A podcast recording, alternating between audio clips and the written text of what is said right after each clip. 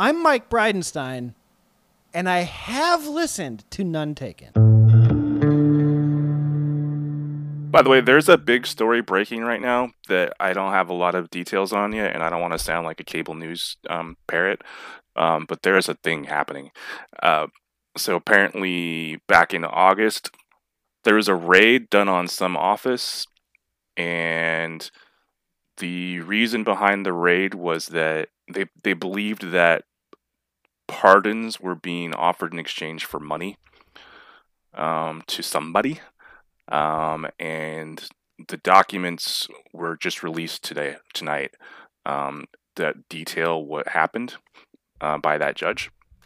They seized like 50 different electronic devices, including uh, tablets and laptops and thumb drives and cell phones that had all this information on it, a couple terabytes worth apparently worth of data. Um, and the they are moving forward with the investigation apparently.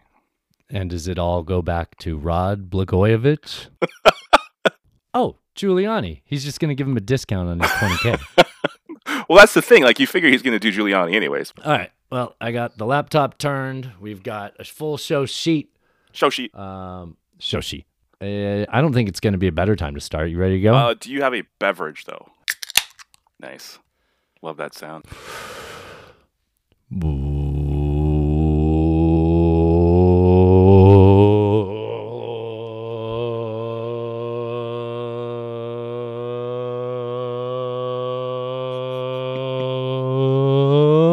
Welcome to None Taken, the internet's only debate and current events show with me, your host, Dustin. Over there is Alan. Thank you for joining us. At the time of this recording, it is Tuesday, December 1st, 2020. It's a great day for America. I'm in San Diego and Alan's in the San Francisco Bay Area. We are here recapping another week of current events and sharing way too much of our tragic personal life. Please subscribe right now whenever you're, wherever you're listening to this. Where? When? Please subscribe right now if you're listening to this. Jesus. Since you're listening to this, please subscribe. Share this podcast with your podcasting pen pals.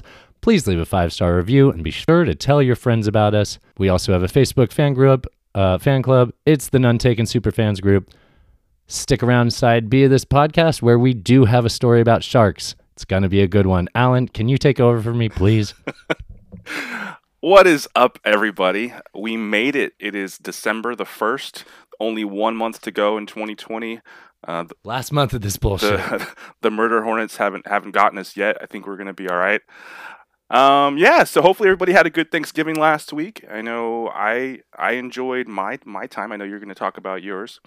Um, so actually, I said on the show last week that I was gonna just get some Blackbird Diner and chill, which I actually did get Blackbird Diner. But uh, my my roommate knocked on my door on Thursday. I don't know, late morning, early afternoon, and was like, "Hey, bud, you know, I just found some uh, some turkey chorizo in the freezer. I was thinking I'd make some some turkey chili. You want to come join me?" And I was like, "Yeah, sure, why not?" So Did you both spit in it? yeah, yeah, we definitely did. That's how you Nice. get the, the good fermentation thing happening. Yeah. yeah. Um, so yeah, we uh, he made some turkey chili, and we sat out on the deck and watched the sunset over San Francisco, drank some wine, and had a- had a pretty nice little evening there. And then later on that night, I I, I ate the rest of my Blackbird Diner, which I had already ordered. So, uh, so yeah, I had a nice little Thanksgiving. It was cool. Uh, watched some some football and hung out. So it was nice. Um, on You watched the NFL? Yeah. Man, people watch the Lions? the Lions was the early game, right? I was watch. I watched. I don't I I don't know. I watched. I don't watch the Lions play football. Like it, it's not against the NFL. I'm not one of those guys. I'm not as interested in the NFL as I am college, Right. but I I I lived in Detroit and I do not watch the Lions. Yeah, I, I don't recommend the Lions either. I don't think I watched that game. I watched the Cowboys, I think, play, and I watched the Cowboys versus the Washington football team. Right? That was yeah, Right. I watched that. Um, let's see what else on on Sunday this last week. Um, actually met up with one of my buddies in Berkeley, and we went scootering. Have you ever been scootering before? Other than like a bird scooter, no. What's a bird scooter? Uh, bird like those uh like Lyft scooters. You- Oh, okay. You live in the Like Bay the stand-up Do you guys have them there? or Do you have too many hills? We have no, we do. We have them. They're lime lime scooters. I'm sorry. Are you talking about like a Vespa? Yes.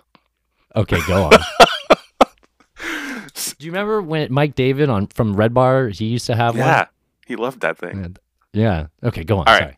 So, so my buddy is actually involved in a scooter rental business. Um, he kind of does that on the side, um, in in Hawaii actually. And pre-pandemic, uh, towards the end of last year, he actually went out with his with his business partner to China and went to this manufacturer of electric scooters that is kind of blown up. Um, if you Google like the best electric scooter, I guess this is the company that comes up. It's called New NIU. So Not to be confused with Northern Illinois University. right, the Salukis. No, that's Southern No, Illinois. no, yeah, no, these are I think Huskies. Ah, Huskies better than Salukis. yeah, I mean, unless you're an Egyptian, yeah. Dude, I lived in a place one time where my my roommates had Salukis. Those dogs were assholes. okay, never mind. You have personal experience. I have personal experience. Yeah. Um, Aren't they from Egypt? I don't know. They're oddly they, they have those super long snouts and they're super skinny. Yeah. Yeah. Okay. This- It's niche dog. Nobody knows about. How did we get off on that tangent? I don't. uh, Northern Illinois University makes scooters now. Right. so he went and toured this this manufacturing plant and rode them, and they you know signed a contract to actually have some of these scooters that they're going to sell and rent in their business. Um, so they just launched in Berkeley um, Oh. under the brand name uh, Revel is the the company that's renting them here. Um, and so he's like, dude, we got to go check them out. So had to do like a little application, uh, submit your driver's license, pass the safety test, all kinds of stuff. Took It, just like renting a motorcycle. Yeah, yeah, I guess. Okay. Um, so I did that on like Wednesday or Thursday when he texted me, and then we went over there on Sunday, and yeah, you just put your phone up to it, it unlocks the helmet case, you take the helmet out, What? you turn it on, you go for a ride. They're just parked all over And these- Berkeley. So they're just like those bird Yes, scooters I was exactly. talking about. Actually. Yeah, so it's- and it's like- but with It's like ten Are they bucks. electric? Yeah, all electric. It's like how much range do they have? uh, not that much. That's the thing. So How fast do they they go? go thirty miles an hour. That's pretty good. It's pretty good. I was asking my friend or my brother about this like five years ago. I was like, why aren't there more electric? Like as electric vehicles were coming on the market, I'm like, why aren't there more electric motorcycles? He's like, how much more efficiency do you need than a motorcycle? like a gallon of gas goes like a hundred miles. Right, but they apparently these things are going to be pretty much like the future of scooters. That's cool. Battery technology Yeah. is going to get better and better and better. Sure. Um, I mean, they've been saying that, and I, it is getting better, but Yeah. they haven't had the real breakthroughs they need to make them cheaper, just you know, longer lasting. Yeah, yeah, and I guess disposable. From what my buddy was saying, you can buy like different versions of this scooter. They start around two thousand dollars and go up to around five thousand dollars. And the better, it's not that bad. it's not. And the better versions just have a better battery, more technology, Mm, okay. and they have um, uh, they go faster. Okay. So, yeah, but so we rode around Berkeley for a while. It's really cheap too. It's ten bucks for twenty minutes, so thirty bucks an Nice. hour. And so if you're parked, it doesn't charge you. So like you know, we went down to the marina and hung out for a while, parked, Yeah. walked around, then we went back. Um, there is a service area where so if if, Mm. if you're going to park the, the bike and end the ride, you have to be within this this perimeter, right? Yeah, like an area where someone else could expect to pick it up. Right. But you can you can ride out of that area. It's just that Oh. you can't permanently leave it outside that area. So they're not like geotagged. No. like they're not like shopping carts where the No, locks up we, we actually checked because we it didn't really say anywhere, and Yeah. and so I was like, dude, can we go in the red? He's like, I don't know, let's try because there's a map on your phone that shows Yeah. you where everything is, right? Meanwhile, it's an area that you're very very familiar with, but you've just never took a scooter. right, there. exactly. So we actually went from Berkeley to Albany and went to that taco place Nice. I like. Um, And yeah, you totally could. You park it there. You just can't leave it there. So Yeah, the yeah, only yeah. issue would be is if you ran out of battery and you were outside the perimeter. I guess you'd have to like walk it back to Yeah. inside the Luckily, it does come on wheels. yeah. right and it has a um it has a a reading on it that tells you what percentage Yeah. of battery you have left we i think in our 20 minute ride we 20 minutes total of riding it was Yeah. still at like 70% Oh, that's that's better than I would have guessed. That's really good, man. Wow, Yeah. that's cool, dude. it was fun Do they? Does the brake generate the battery? Or it's not no that sophisticated. no it's not that okay, sophisticated but very very smooth acceleration uh, the brakes were excellent um had a nice little phone mount right there you should stick your phone up there it, it can That's charge cool. your phone while you're while you're Oh. riding Um, what's the name of this company again? The the The manufacturer or the one that's renting them here? both. Yeah, Okay. yeah, sure. So the manufacturer is New NIU, and then the the rental company in Berkeley is called Revel R E V E L. well, that's cool. I'll look for them. Dude, it was a lot of fun. I gotta say, I'd never been on a scooter like that before. I've been on the ones like Wait. you're talking about, the stand up ones, but I've never been on the sit down ones. I have a question that I think that you implied it, but I just want to double check. Yeah. Di- how many how many scooters did you and your friend rent? Just one each. Okay, one each, not just one. No, no. Although you are allowed to have a passenger. Yeah. No, would have been fun. Yeah, but it was fun. It was well. The hilarious part too was Who's the big spoon? Who's the little spoon? I would probably be the little spoon. Um, oh, nice. yeah, we, we were riding, and the motorcycle riders would be on the other side, coming this way, and the, you know how motorcycle riders. They give you yeah, the little. yeah, it was Oh, hilarious. They were laughing their asses off while they were doing Oh, it, but uh, yeah, Yeah, yeah, yeah. it was fun. Um, That is great. I do I do that I do that in my mini with other minis and they always ignore me. That's awesome.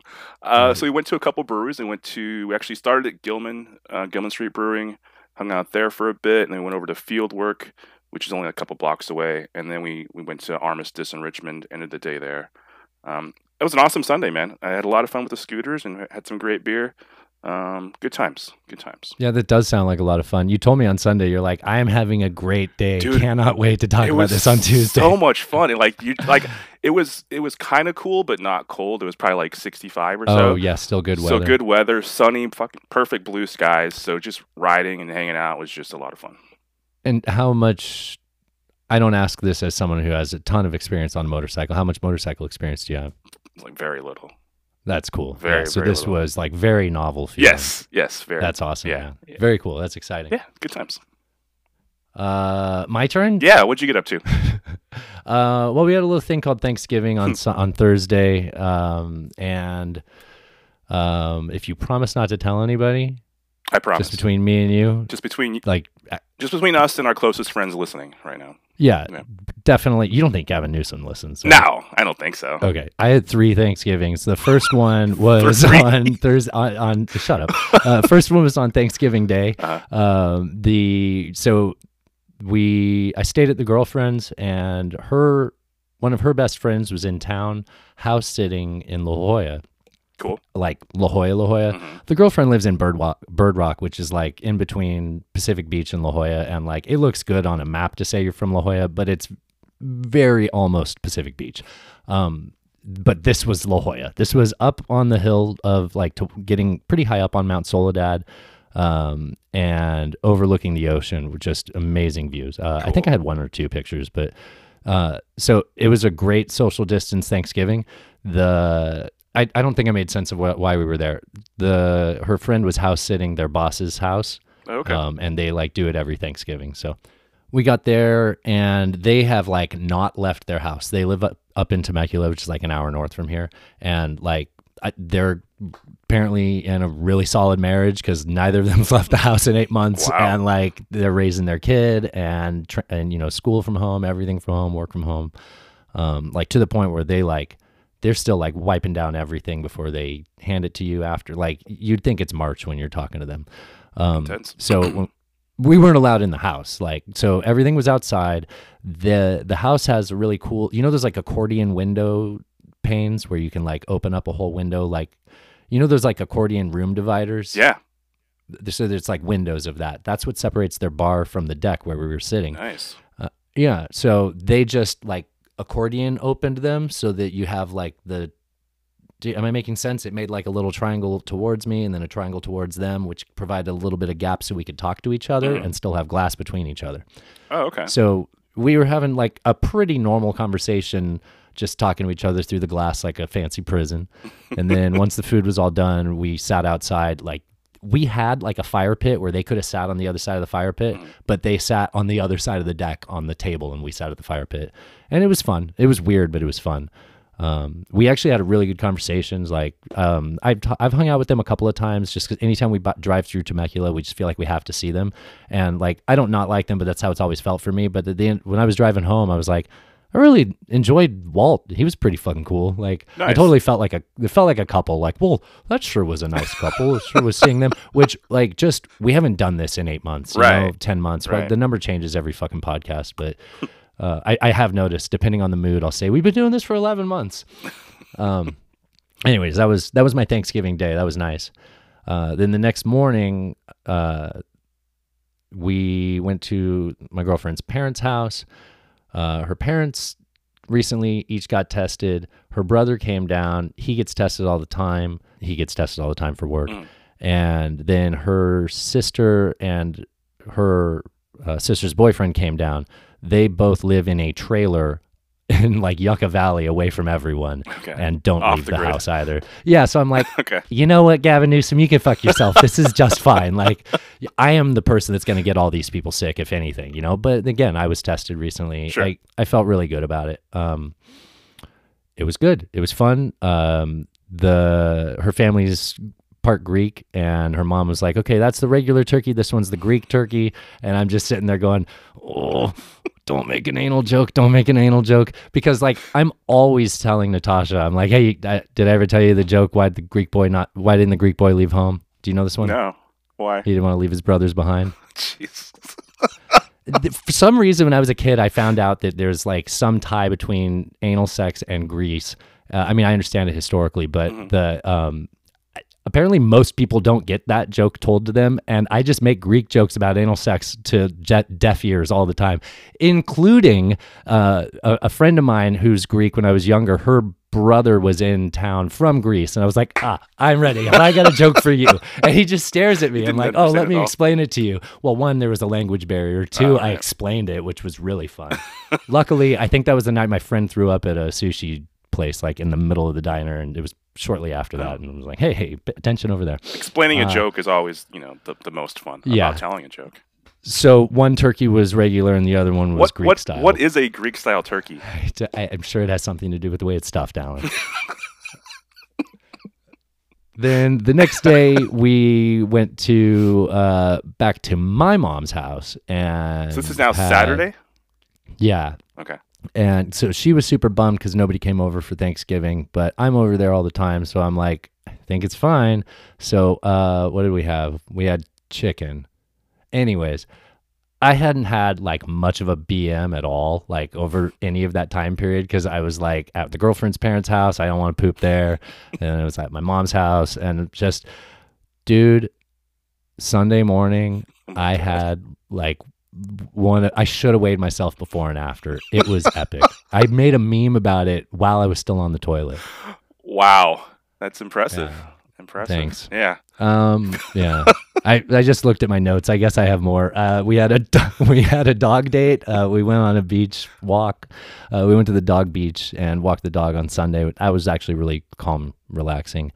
Um, and then we watched a movie actually Thanksgiving with the girlfriend's parents called Fatman, which I actually recommend. I'm not going to do it in the movie segment, but um, Fatman. It's Bruce. Nope. It's uh, what's the guy that hates all the Jews? Um, Oh, uh, d- Mel Gibson. yeah, that guy. uh, Mel Gibson plays Santa, and he pisses a kid off, and the kid wants to kill him. And I think he hires. Well, I know he hires a hitman, but I don't think that's spoiling it.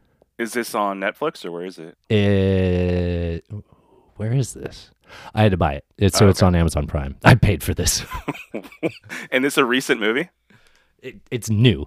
Like it's a video on demand. Like it would have been in theaters right now, and we'd all be like, "Did you see the hilarious Oh, time that that guy like screamed at the cop about the Jews, and then he was Santa?" it, it wasn't very much like the Passion of the Christ, if that's what you're thinking. But the same person did do both movies, which is weird. That's totally what I was Can you thinking. imagine being such a Christian that you make the Passion of the Christ, but then you also play a murderous Santa Claus defending himself from a hitman? Uh, he is a special guy, that Mel Gibson. Yeah. Special guy. Ah, Jesus Christ! Can I keep talking before we get into subjects? I have one more thing. One more thing.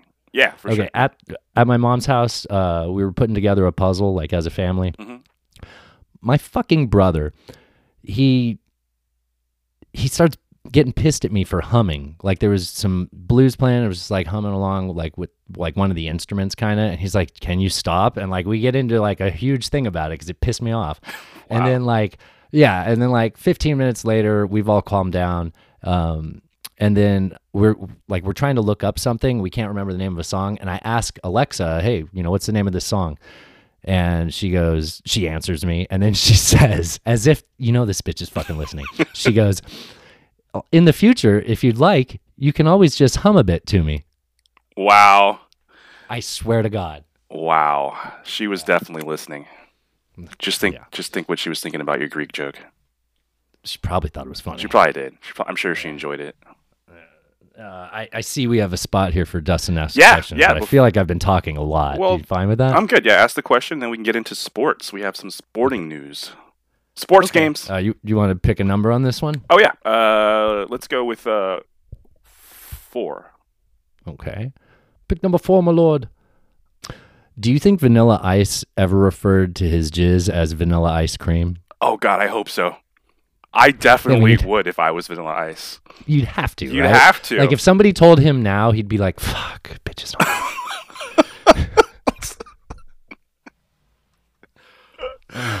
All right. That's great. Thanks. That is great. I see you have a sports subject about my favorite football team and how terrible they are. You want to get into that? Yeah, but this one wasn't. Well, it kind of was. Um, yeah. So Broncos Saints over the weekend on Sunday. Um, your team, the Denver Broncos, all four of their quarterbacks had to quarantine. Like, apparently, they they violated some protocols and were exposed somehow. Didn't follow proto? They didn't follow proto, man. Oh shit. Yeah.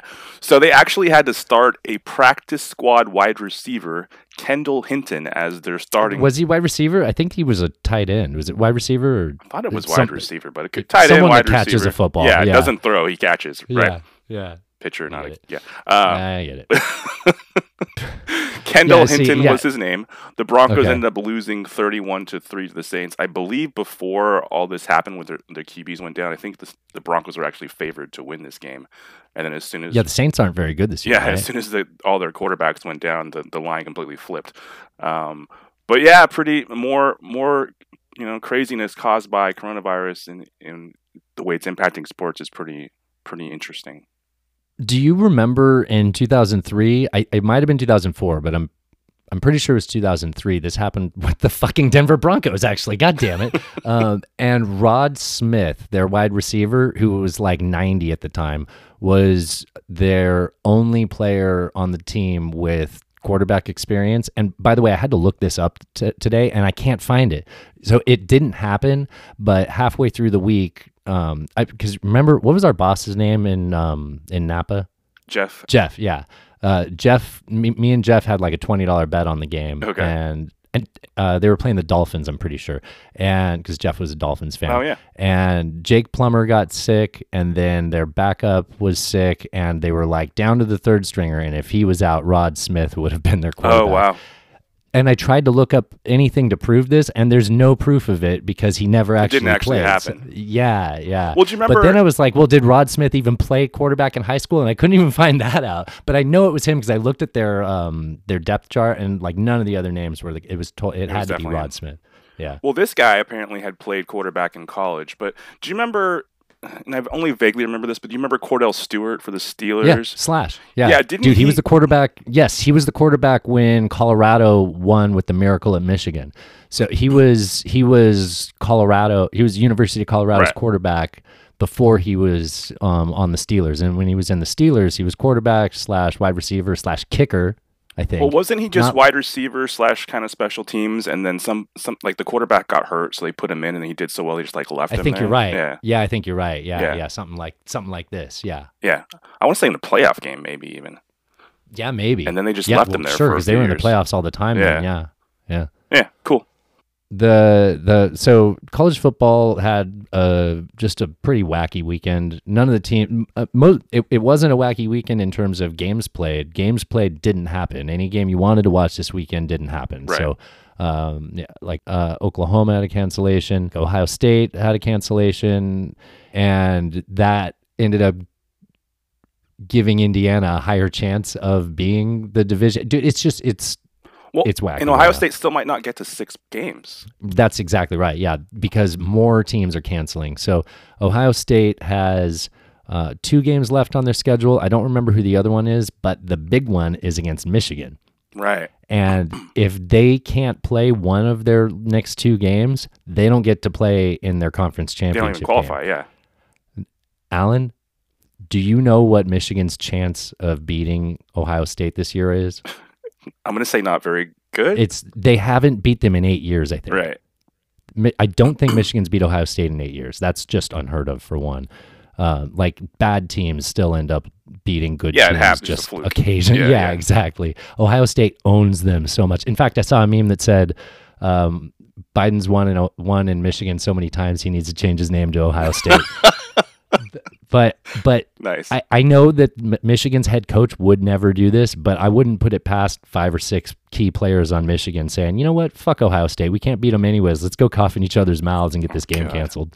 they wouldn't play Ohio State. It would fuck Ohio State's season they- by right. yeah, I would. I I'm rooting for that because if that happens, and a few other totally possible things that would be way convoluted and not worth explaining, uh, there's a chance that Maryland and Illinois would be in the Big Ten title game. Which, just take a guess if they're any good. There's they're not good. No, they're not good. Yeah, I, I'm just having fun with it. This is the silliest sport, and I love seeing when it really shows that off. And I know that that's a byproduct of it not having like a commissioner in charge of all the teams. And I like it this way. Um, you know, they're getting to do different things, you know. Um, uh, Arizona State, because of game cancellations and the Pac 12 starting so late, is 1 and 0 in December.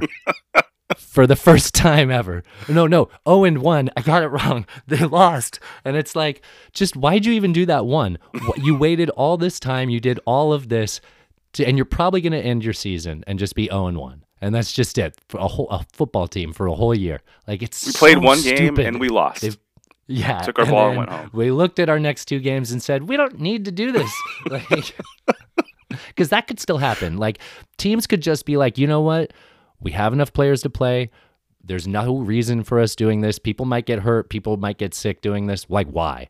The te- we, there's a very good chance that teams will just start saying we don't want to anymore. Sorry, and that will have knock-on effects to other teams Right. that need to. Right. Yeah. It, it's fun. Um, it'll yeah. Bowl games are going to start getting canceled soon. Just it. I I live for college football imploding, but I don't want it to go away. Don't get me wrong. It is fun to talk about. So, in other uh, shutdown news, Santa Clara has shut down all uh, sporting events from the high school level up into the pros.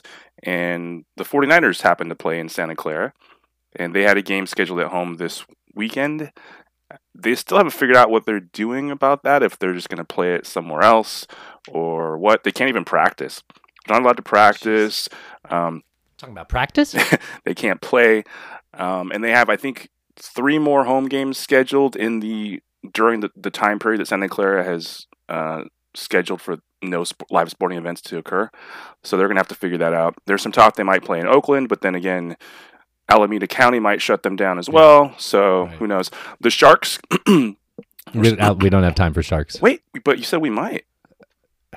All right. Just, All right, but the San Jose Sharks, the hockey team who also play in Santa Clara County, can't practice. Uh, they had some of their, their players were already back to practice. I think their training camp was supposed to start in a couple of weeks. Um, and so there's questions as to how that's going to happen.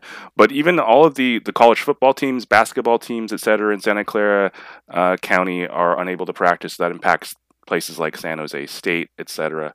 Um, so yeah, we'll see what happens, and that's just a, a microcosm of what's happening all around sports with how it's being impacted by COVID nineteen. All right, before we get into news and politics, you had a question. okay, I'm ready. I'm ready as well. Uh, I okay, hope. I, hope I'm this, ready. This one's ready. This one's related to the next topic, so Okay. I'm shoehorning shoehorning it in. Uh, okay. Do you think the lack of voluntary mask compliance is its own quote unquote disease or a symptom of our lack of community? So when you, so you're differentiating that as lack of community is not a disease. so what would the disease be then? Well, the virus is the disease. No, I'm saying the quote is Wait, ask the question again. Sorry, I'm sorry. yeah, okay. Do you think the lack of voluntary mask compliance is its own disease or a symptom of our lack of community? Like, do you think that we don't wear masks because we're specifically pricks about this? Or do you think that we, like on a larger note, like take a look at the way we respond to the virus, right? hmm uh, or like the way we treat elections. People in the center feel like they got ignored. People in the center of the map feel like they got ignored by people on the coast, so they revolt. Uh, with the virus, it hit people on the coast first, and people in the center said, oh, "I don't care. That's not my neighbor, or that's not me." And now they're suffering. So all these Republican senators are willing to come to the table now for unemployment insurance. Now, even though people on the coast who would have, you know, their their parties were coming to the table, I just feel like all of those people now have the ability to firsthand see the impact of the virus and they're willing to talk more. It seems to me that if we had a better sense of community, we would just say, yeah, that's a version of me that lives within our borders and follows the same laws. I guess we better take care of them just like I would me. Okay. Well, I, I That think was one question. I, I I think that it's more a an indication of the polarization with within the country, which includes, I guess you could say, it's partly has impacted the way we view ourselves as a community, um, in that we're we don't necessarily see well ourselves as Americans. We see ourselves as on team A or team B more than, than that. Um, and so that's impacted it. I mean, I just I heard a study. I want to say today, and I don't have the exact numbers in front of me. I'm kind of going off top of my head here. Um, so at the beginning of the pandemic, uh, there's a there's this hundred point system that or hundred point test that they um, used to determine how well people were rea- reacting to the virus, like how well they were actually socially distancing, wearing masks, doing the things they're supposed to do to, to stay safe. And Democrat, excuse me, at the beginning of the pandemic, Democrats and Republicans were actually pretty close um, as far as their scoring. Uh, I want to say Democrats were like in the 90s and Republicans were like in the 80s. As the pandemic has worn on, both groups have significantly dropped. So um, now I want to say Democrats were in the 60s and Republicans were in the 40s in this 100 point uh, question. So not only did both groups drop, but the disparate um, results between the two parties, the gap widened. Um, so I think it's indicative of just the, the, the polarization of us as a body politic, and I mean, sure, part of it is the fact that we don't seem to care about community as much as maybe our our parents and our grandparents did in times past, which is sad. Um, but I don't know if that answers your question. Oh no, it definitely does. Yeah. I mean, I think everything you raise is valid. I just think that I in our lifetime, I feel that the lack of community has been driven home. Like before we had this to care about, before we had terrorism to care about, before we had like it, it was just the '90s and we beat the Cold War and it was only America as a superpower Right. and the world was fucking great, right? Like it, just in, from our perspective. Sure. You remember that? Yeah. Okay. Then we still said our lack of community is tearing us apart as a country. We don't know our neighbors, Mhm. blah, blah, blah. And I feel like that is what this is all downstream of. But sure, the polarization happens because we don't feel like the person next to us is someone that we need to care about as much, you know? Well, and I think Um, social media has done more to just amplify that because first of Yeah. all, people are people have less incentive to actually see people in real life because they they they have their communities online, right? Um, and then And, and it's their community. it's their community, it's So their there's a- silo, so it's just yeah. the, the the echo chamber of their own beliefs.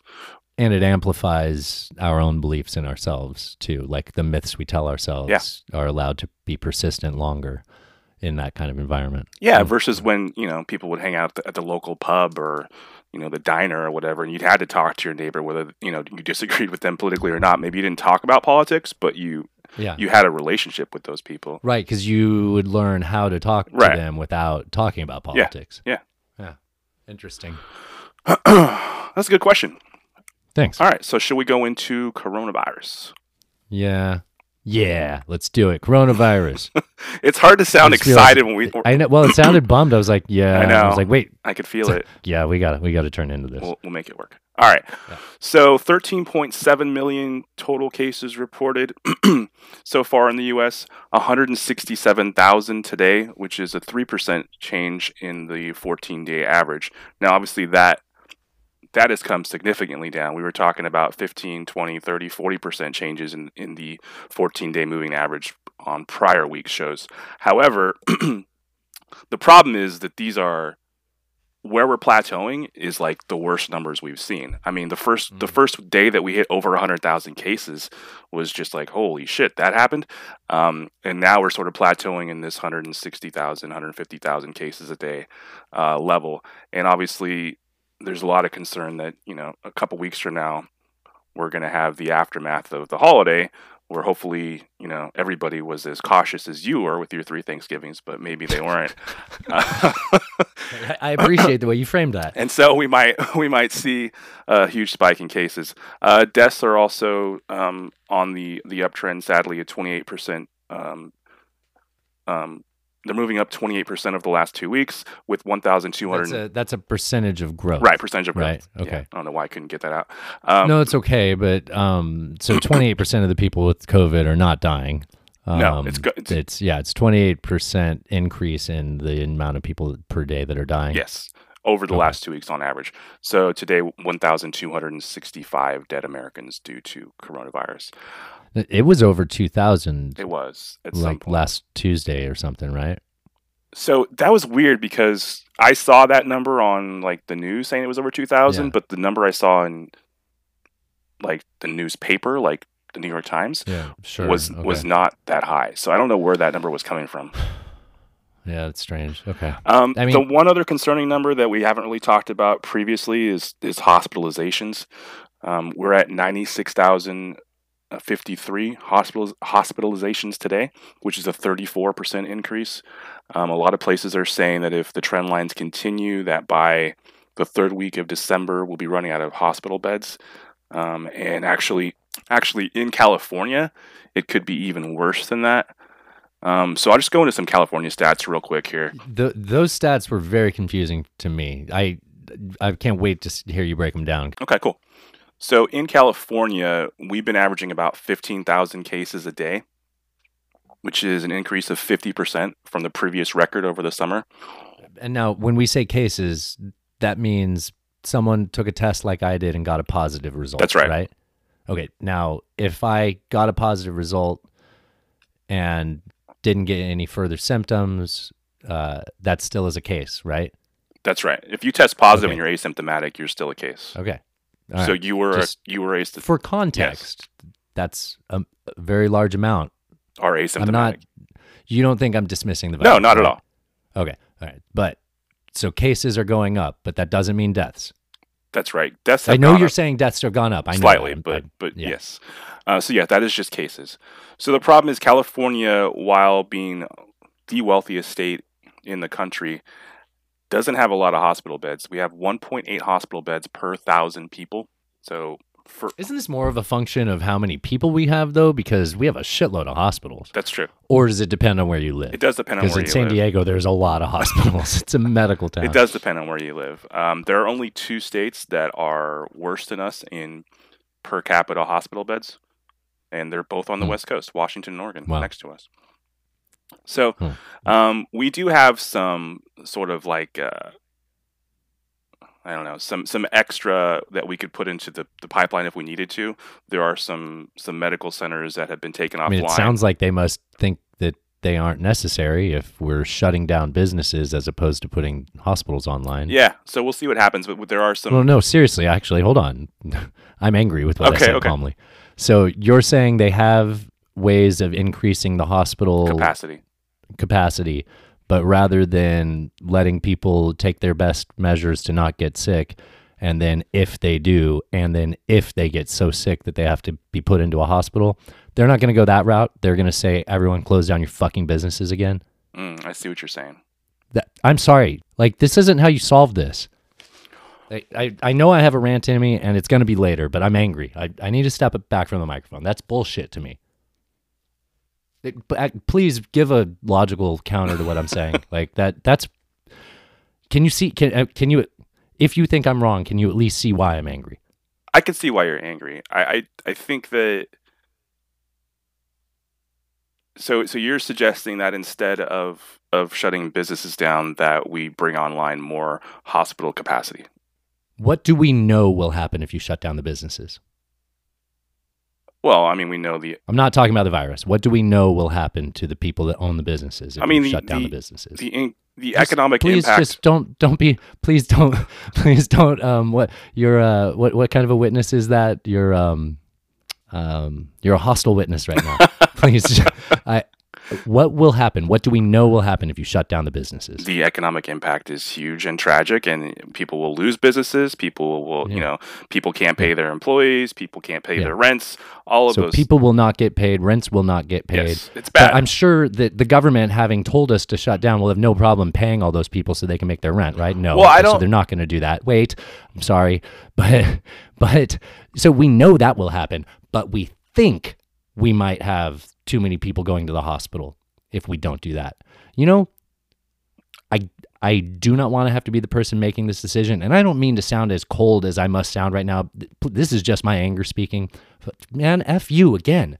Like like, you know the impact of shutting down these businesses and you're not choosing to get more hospitals online and that's an option i don't want to see the virus spread i really don't but i do believe that people can people can be encouraged to make the best decisions they can and live within their risk budget but when you take that away from them they just turn to the government for answers like we're all in this position where we expect the government to answer this because two weeks into the like it, this spreading around, we said, you know what, we don't trust you with this. You're clearly not listening. Everyone shut down. I was slightly appreciative of that. Looking back at this now, I am not a fan of that. I do not think that that is an appropriate reaction given the mandate that our government has to protect us. so i don't directly equate online or, or bringing online additional hospital capacity to preventing the need for some sort of shutdown if things get really bad i, I don't think i think you you probably need both of those things. So in other words, I'm not saying that I'm. I don't think that we could just bring online more hospital beds and then not worry about it. Like we can just let Of course I, like that's still that doesn't change the the fact that we'll have I mean you know fifteen thousand Californians testing positive a day and however many you know dying per day that's so that doesn't solve the problem of just oh we have more hospitals to put people in that that's that's not the issue I mean yes that's that's an issue but that's not the core issue does that make sense It, it does. And I don't want to be sitting here making the argument for opening up every business because people clearly don't make good decisions when given that opportunity. And this isn't a uh, this isn't a situation where if you make a mistake, that mistake stops at you. That's the issue of the virus. I completely get all that. I wish that we listened to experts that are saying things like, yeah, a blanket shutdown isn't very effective. Specific targeted ones, um, you know, places where people consume mind altering substances eh, that tend to get them to be more jovial and do the thing that get people sick, which isn't touching surfaces, which isn't, you know, limiting capacity to fucking grocery stores, which don't get me wrong, I don't feel safe going into a grocery store, but I would feel a lot more safe masked up, going to a grocery store, touching things, knowing that that's not how people by far, by large, get this virus, than going to a bar with poor ventilation where everyone's talking with their jaws unhinged. Mhm. Like, I can get that. Something targeted like that makes total sense to me. right But the amount of businesses and the sweeping ways that they're closing businesses, it it's it's bothering me. I was just going to say that this is so for retail. This is peak time. A a shutdown of non-essential businesses like right now between now and Christmas. Can you imagine the impact that would have? It's huge. And for some small businesses, depending on what you know what they're selling, I mean the, the period between Thanksgiving and Christmas might make their year, right? Um, Yeah. Well, I mean, it's called Black Friday for that reason. You go from the red to the black during this time of the year, Yeah. traditionally. Yeah. So obviously that would be catastrophic, and I don't want to see that either. Uh, today, Governor uh, Governor Newsom came out and said, "I quote: If these trends continue, we're going to have to take much more dramatic, arguably drastic action." Um, which seems to Who said this? Newsom, Gavin Newsom. And and then what is he going to do to defy his orders directly after he does that? I'm sure he'll go have lunch at the French Laundry. It'll be fine. Like the, this is beyond just bothersome. Like this is anger inducing. Yeah, yeah. I I, I feel it. Like I, I, I think I think they're hypocritical because when forced to live up to their standards, they can't do it because of the reasons that they begin to experience. That it's unreasonable to have your government impose something like a curfew like this. or you can't have more than 10 people at a gathering or all of that sort of thing. Yeah. Um, but honestly, the because trend I'm lines, also the, the, person that wants to follow that advice. the trend lines are really disturbing. Um, and They are. I'm really worried about what it's going to look like in two I- weeks. Really worried about it. Me too. Me too. Me too. But I don't believe in the effectiveness of the shutdowns. There was a study done by the economy department at the University of Chicago. I don't know if you saw this. They said that they they measured a 60% drop in all foot traffic um, or like sales volume through retail stores uh, when government shutdowns were imposed. However, their complete data says that only 7% of that lack was caused was was due to government imposed shutdowns. The remainder was just people choosing to not put Voting with themselves their feet. Yes, and which is what I've been doing, what you've been doing. When movie theaters opened up in San Diego, nobody fucking went. Right. So they Right. so so movie um, studios pushed all their movies back. Like that tells you something. Like people don't want to do it. It's not because they're told they can't. And but once you start telling them that they can't, then that's it's called safetyism, and I have a rant in me later. Okay. All right. You wanted to talk about this new test, this coronavirus test. Oh yeah, yeah. Um, so uh, after you know my Corona scare and the fact that like in San Diego, I called it a medical town recently. It's a it's a military town, but it's also a medical bio you know tech town. Um, I just assumed that we had like 6, 12, 24 testing sites that you could just like have no problem getting tested because it's eight months, because it's 12 months into this, Alan. um, because, Sure. and and it took it took me all morning just to get approval to go somewhere and get a test. Right. Uh, and I'm just like, that's fucking dumb. Uh, So they have some new testing uh, that hasn't. Do you have it? Yeah. So I think they're waiting for the FDA to approve it. This is a That's right. Test from yeah, Ken- FDA. Cl- from Kantaro Bio Biosciences. Um, Yes. Which is it's actually a little bit different than the other testing that we've seen. This actually tests for it tells you the amount of antibodies in your system. So not Right. not Did- not just the fact that you have antibodies, but actually gives you a reading to see how like how how much how many. That's a weird thing. To like say. how sick you were. yeah, or or are how contagious. the level of reaction by your immune system to the virus. I guess would be the the more accurate Mm. Yeah. way to say that, right? right, which should indicate what your viral Immunity would be load. Well, and also your immunity going forward. Right. Right. Instead of just saying, "Hey, you have on antibody that we found," Right. they can say, "Wow, you got Yeah, well, shitloads of the body. yeah, You're good." And they're actually saying they could use this test to test the efficacy of vaccines too. So once Sure. somebody has the vaccine, they can test them and say, well, how many antibodies do they actually have in their system? And so we can tell if if they're going to likely be protected from from getting infected again. That's cool. So I, I don't know why I got a hair up my ass about this company, Kantaro. Is that a phrase? Kantaro? Hair up your ass? Yes, it is. Okay. Is uh, okay. This is off subject. Is it H A I R? I think so. What would the op- what would the other option be? Would it be H E R R? No. that's me. That's my last name. That is not what I meant. I actually forgot that's how you say my last name. No, I was thinking. Um, I thought we were going back to H- Greek. A- no, no, I was going to H A R E. What? Oh, oh, like a Like a- rabbit. Yeah. Okay. So I had just a wild hair up my ass about this company, and I was I was like, "What the fuck is Kantaro Bioscience?" Like, it sounds like suspicious, doesn't little it? bit. little bit- So little I. I just looked. Yeah, yeah. It's just I, I didn't I stopped looking into it too much when I saw that they're the commercial arm of Mount Sinai. Yes. Um, so Mount Sinai I guess that makes sense, right? Like you got to be able to. Oh yeah, not not the mountain that Moses talked to God from. um, we're all over the place. Yeah. Anyways, the the these guys, I guess, make money for the hospital. There, Mhm. there we go. When they can't make money off COVID patients because that conspiracy theory. Right. I actually heard somebody talking about this at-home test that the FDA also has not yet approved, which is very similar to like a pregnancy test. Where Right, that was so I saw about that the day after my testing fiasco. I was like, we're 10 months into this. Like so you'd think they would have had that. Like if we were in a third world country, I would have been like, that's cool. You got 6 months. 10 months into this. Alan, we're 13 months into this and they still don't have an at-home It's been a year and a half, Dustin. It's been it's been 18 months. I- People have had two kids in this time. there are Irish twins running around and they still don't have a cure. Yeah, but that's the administration's fault. Uh, let's be honest. Uh, Is it? This so this testing is supposed to be a lot more accurate as far as um, like how. Did you just blame Trump for no reason? Hold on. I did. Actually, I'm only going to hold Okay, I What do you mean no reason? like him. Well, I don't remember the first fault week's- that we don't have effective testing. That was the CDC's fault.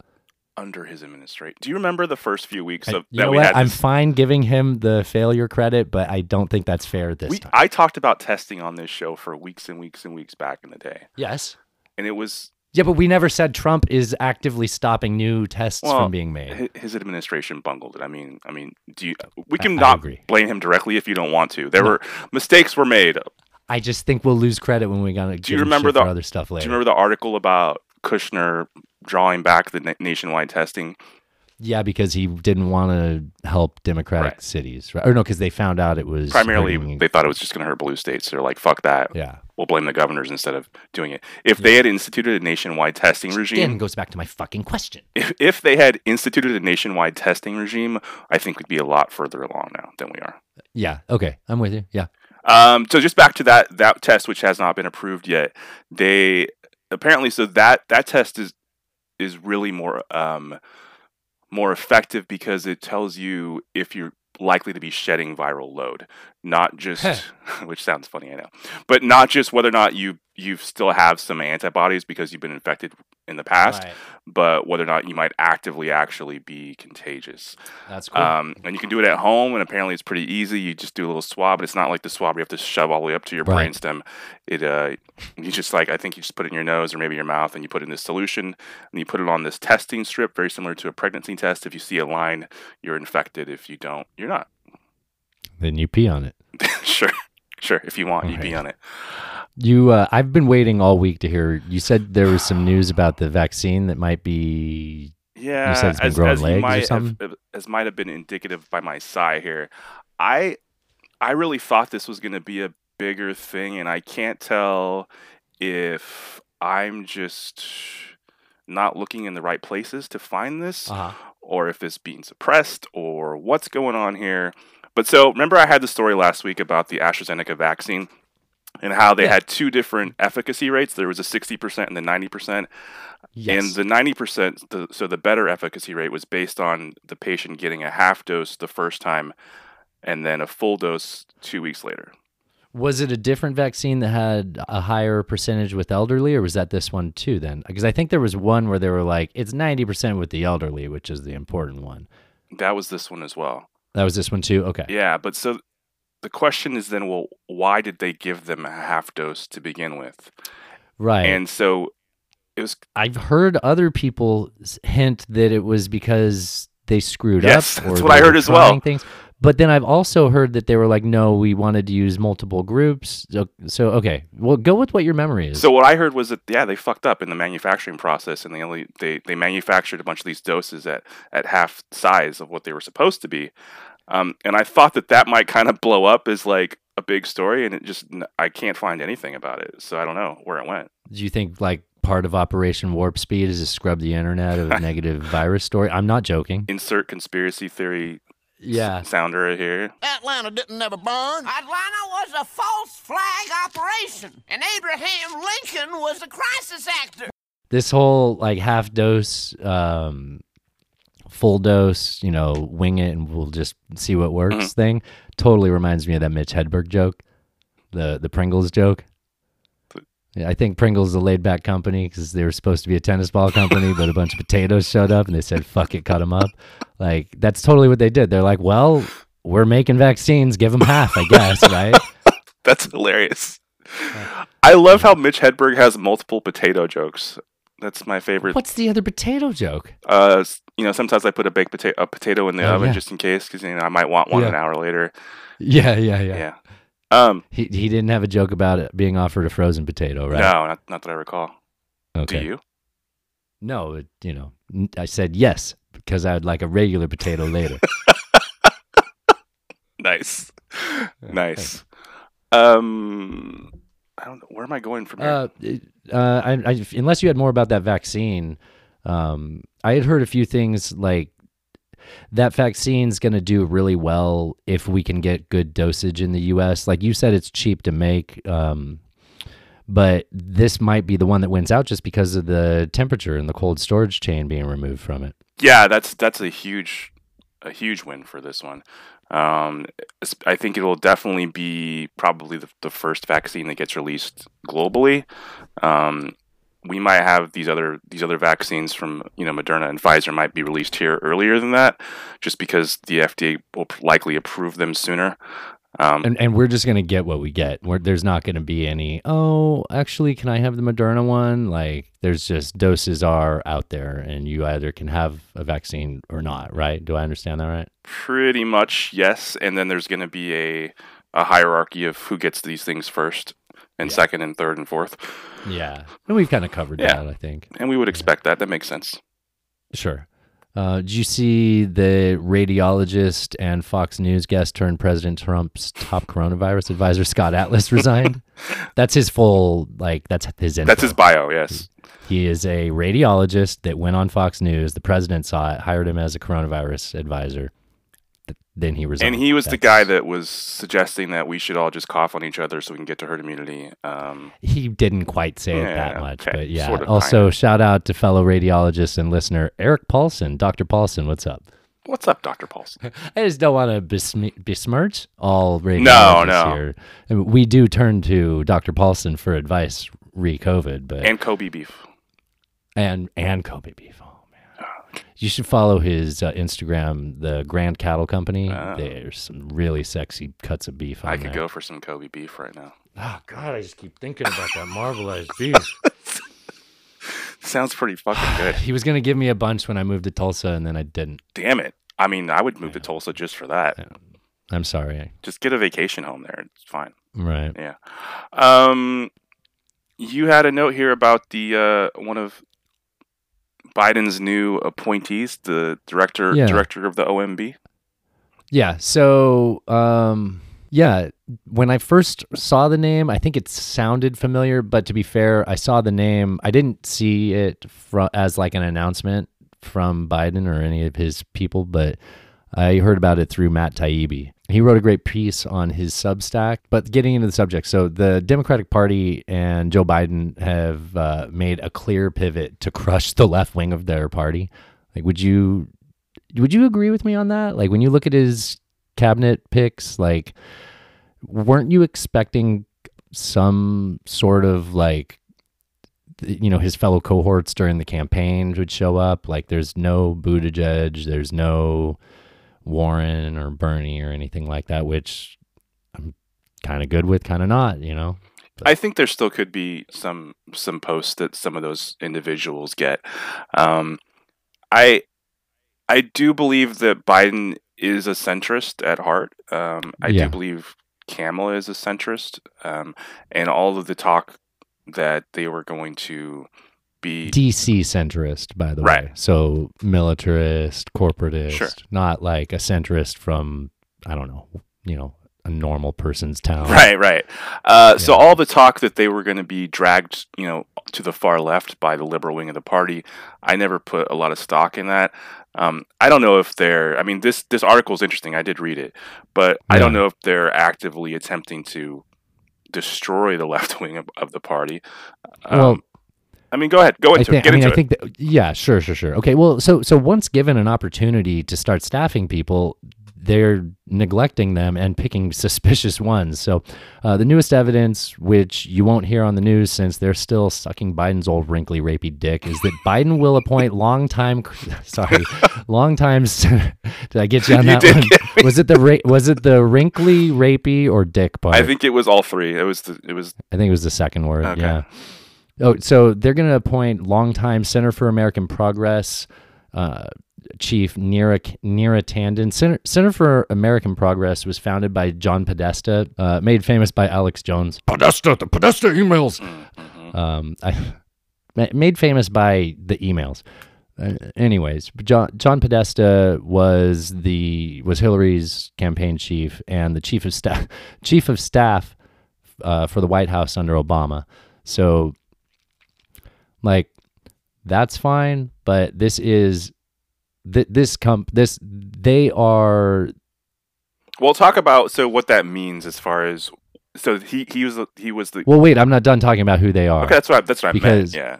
okay so the idea for what um that what the center for center for american progress is is like a west wing in waiting um it's that the idea is you would groom people that are already in washington for their positions should they be available in a democratic white house and also grooming the person that you would hope to be your party's candidate um, but this works outside of and with the Democratic Party to help help shape their party. They are more the Center for American Progress. It is Democrats maintaining power first, and then all of their American values. So, like, th- in my opinion, they're just as bad as like evil right wing organizations that only care about keeping the Republicans in office and Mitch McConnell in Okay. control of the Senate. okay, so um, so like like think of them as everything that the Democrats want to be if they could get rid of their annoying socialist part Okay. of their party. Okay. And I, I think that's a relatively fair assessment. Yeah, because you're familiar with them.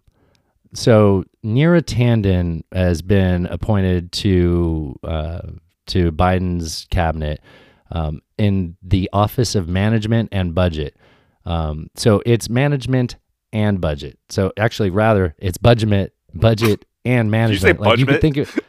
I did. I, I'm really struggling to keep my words in order. So on, on its face, that's not shocking, right? Like you've probably never heard of her. You've probably barely heard of the department.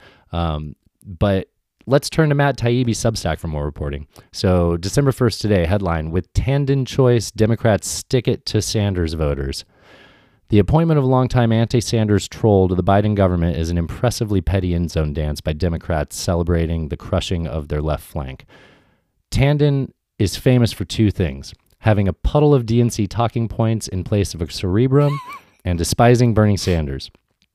She was hashtag resistance most visible anti Sanders foil, spending awe inspiring amounts of time on Twitter, uh, bludgeoning, bludgeoning Sanders and his supporters as a deviant mob of Russian tools and covert horseshoe theory Trump lovers.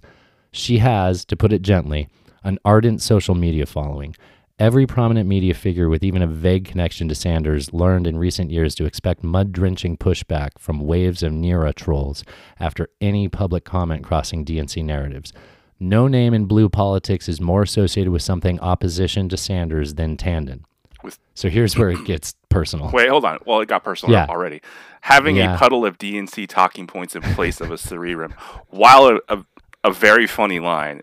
Um, I don't know if that. I mean, you know, it's it's his well, she Substack. he goes and plays troll on But- on Twitter like Trump. Like if if someone behaved in the way I've seen, I mean, I've when I used to support the Intercept, I remember that's where I remember them talking about her. Is she basically perpetuates the Bernie Bro idea through reacting to anyone that can be per- misconstrued as threatening or evil or bad online because they throw that out there. The fact that Bernie Bro is a thing is totally a Tanden uh, creation. Can you explain what were Bernie not- Bro means? Yeah, the, the, if you said anything bad about Bernie, you'd get attacked by these vicious, like Bernie loving men online, and they were sexist and they were just you know just as bad as any troll group. And and I just I don't believe it. I think that it's a I, I think that there are bad actors. Do not get me wrong.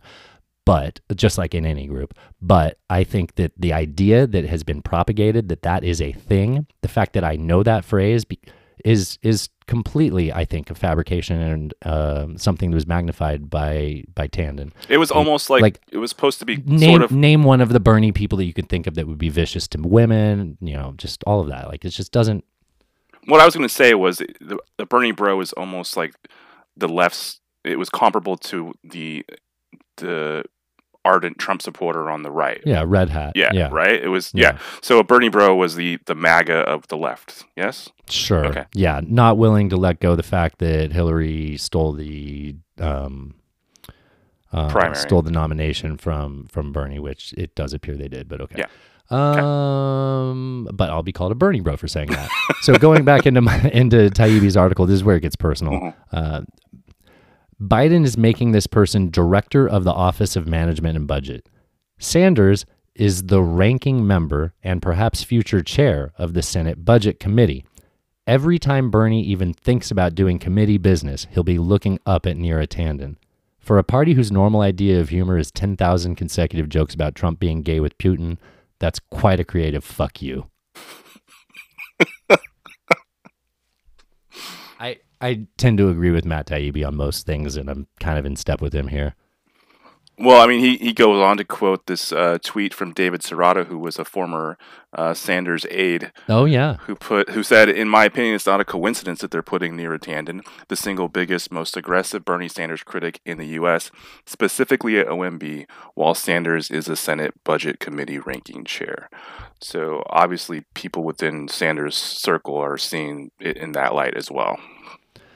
Yeah, and I mean this is fine. Like that, I think that the the Democrats recognize that they won. They are going to pay a lot of lip service to the left um, in ways we'll actually get into a little bit more. But I don't think that um, I don't think they have any intention of actually doing anything other than what could it, like if you squinted your eyes a little bit look very much like the later years of the Bush presidency um, you know just neocon bleeding into neoliberal just you know this will be uh Obama you mean you mean the Clinton? no Okay. yeah I don't I don't think there's much different what what did you think I said wrong? Uh, You the said- the last I meant I meant the last years of the of the Bush presidency. Oh, okay. you know the wars the foreign wars were established. They you know hopefully we're wrapping up but aren't quite. Who knows? That's basically where we're at right now. You'll have someone in office that's you know they on the they say they're against war but their track record doesn't show it other than how they've acted since regretting getting into the Iraq war at, at, at the presidency right like so what I just hinted at is that the president is or excuse me the president elect is on the on his surface an anti-war person because they didn't like the way they got burned going into uh, Iraq. However, he just hired the person that gave him that bad advice to be the his chief of uh, the chief of staff, No, uh, Abe Lincoln. no, that's Ron Klain, his chief of staff, Okay, so he hired him as his secretary of state. Uh, Secretary of State, I believe. Yeah. Okay. Yeah. And he brought in John Kerry, admittedly, you know, not quite as it's going to be in that climate czar position, but John Kerry voted for Iraq, voted for uh, for war, tried tried to push for war with Libya, and tried to push as early as 2019 was lamenting the fact that we didn't go to war with Syria. Mhm. So, like, these are the people he's bringing in there. I mean, it is capital C center DC politicians. They have nothing to do with a centrist politician where all of us come from. They have to do with what a centrist would be in a militarized, lobbyist driven town with power. Like, that's like, this is not the center. This is right and left wings overlapping while the rest of us are third party and just saying like really i just have to pick one of you. I don't really like what you're doing and specifically i wish you'd stop taking us to fucking war. And i don't see that not happening under him. Um, i'm way off base here because i still want to get back into his other you know generic I just I just want to say that Yeah. so you said the Bush administration and why why I asked if you meant Clinton's because in the article he kind of says that the, the Clinton administration basically towards the end if you I think you said if you squint you could see sort of the the movement from No, I what I was implying is that if you look at this new administration that's coming in and Yes. you just kind of blur your eyes, I think that you'd really have like if, if you had the late like 2006 to 08 Bush and you have this incoming administration next to each other outside of some climate focus like, you could just and like the fact that some of the people have breasts like you're just like that's the same thing like I don't see much difference there Yeah. Well, he talks in the article about the Clinton administration passing the, the crime bill, the Defense of Marriage Act, Mhm. NAFTA, welfare reform, and saying that, you know, really they kind of had, moved further to the right while winking at the left. And that that's Mhm. kind of what he expects of this administration. Well, as I, I expect that too. I went a little bit further to say that I think they actually are the wolves, Mhm. not just in sheep clothing. Well, I, I think it will be interesting to see how this administration governs and what their what their real priorities are as we get into the first hundred days or so of the administration. Apparently, there's a lot of executive orders already being um, put to paper that they can get um, enacted as soon as they're they're in the White House. I, I hope you're wrong. Um, I I hope that you know they take the party as as it is as a big tent party and they try to um maybe get some of of everybody's agenda done but i i can see i could see it going either way. And uh I, I like i said i hope you're wrong but we'll see. And i think we'll we're to know pretty quick within the first few months um you know what direction they're going in. Obviously likely to have a republican senate to to have to work with or through and we'll have to see, you know, given that what they can actually get done. Um, they're already talking about a, a stimulus package, uh, COVID stimulus package. I mean, if, and I, I really hope we don't, but if there are any further shutdowns, there has to be stimulus to help Yeah. everybody get through it. No, yeah. It's I just mean, it's all be. fake printed money and it's going to be bullshit for decades to make up for it. But yes, if the government tells you to stay home, they're on the line for your livelihood at that point. So they need to be paying us to be staying home. Yeah. Like, I don't think that's unreasonable. Like, and again, like I say this, you know, every few weeks, if you're going to print a bunch of money and start giving out money, the best way to do that is to give it to the people that constitute your country. Give it directly to the citizens if you're going to be printing out checks. Don't be giving them to businesses through uh, avenues that can be funneled into people's pockets. Yeah. Yeah. Or don't do it. That's another thing, but you know, that's not going to happen. So, Well, I think they need to do it at this point. So, yeah, if they tell us to stay home, they have to. Yeah. Yes. Yeah. All right, you had you, mentioned something about breasts earlier. I think you were talking about the uh, the all women communications team. Yeah, yeah. So it was a big news item. I think the day before yesterday. I feel like on Monday or Sunday, they were maybe it was Friday last week. Everything's bleeding together.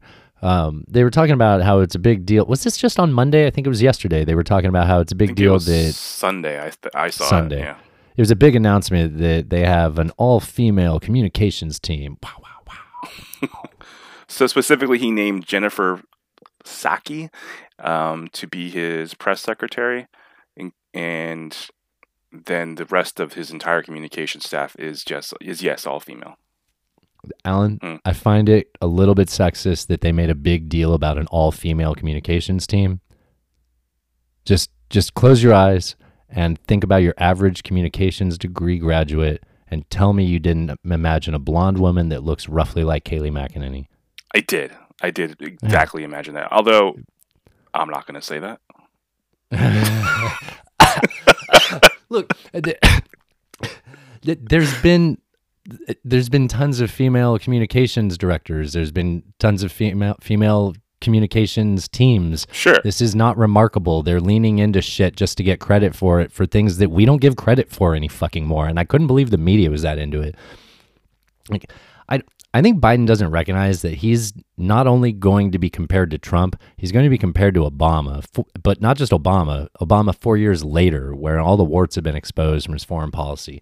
Like just putting up lady secretaries and forming a third term of Obama isn't going to be good enough. Like like I said, John John Kerry might be a good diplomat, but he supported the Iraq War, right? Like I said, and Abe Lincoln, I not Abe Lincoln, a the letter A, Bl- A- the letter A Lincoln. Oh shit. the letter A Blinken. They're bo- they were like I said, they both wanted war with Libya.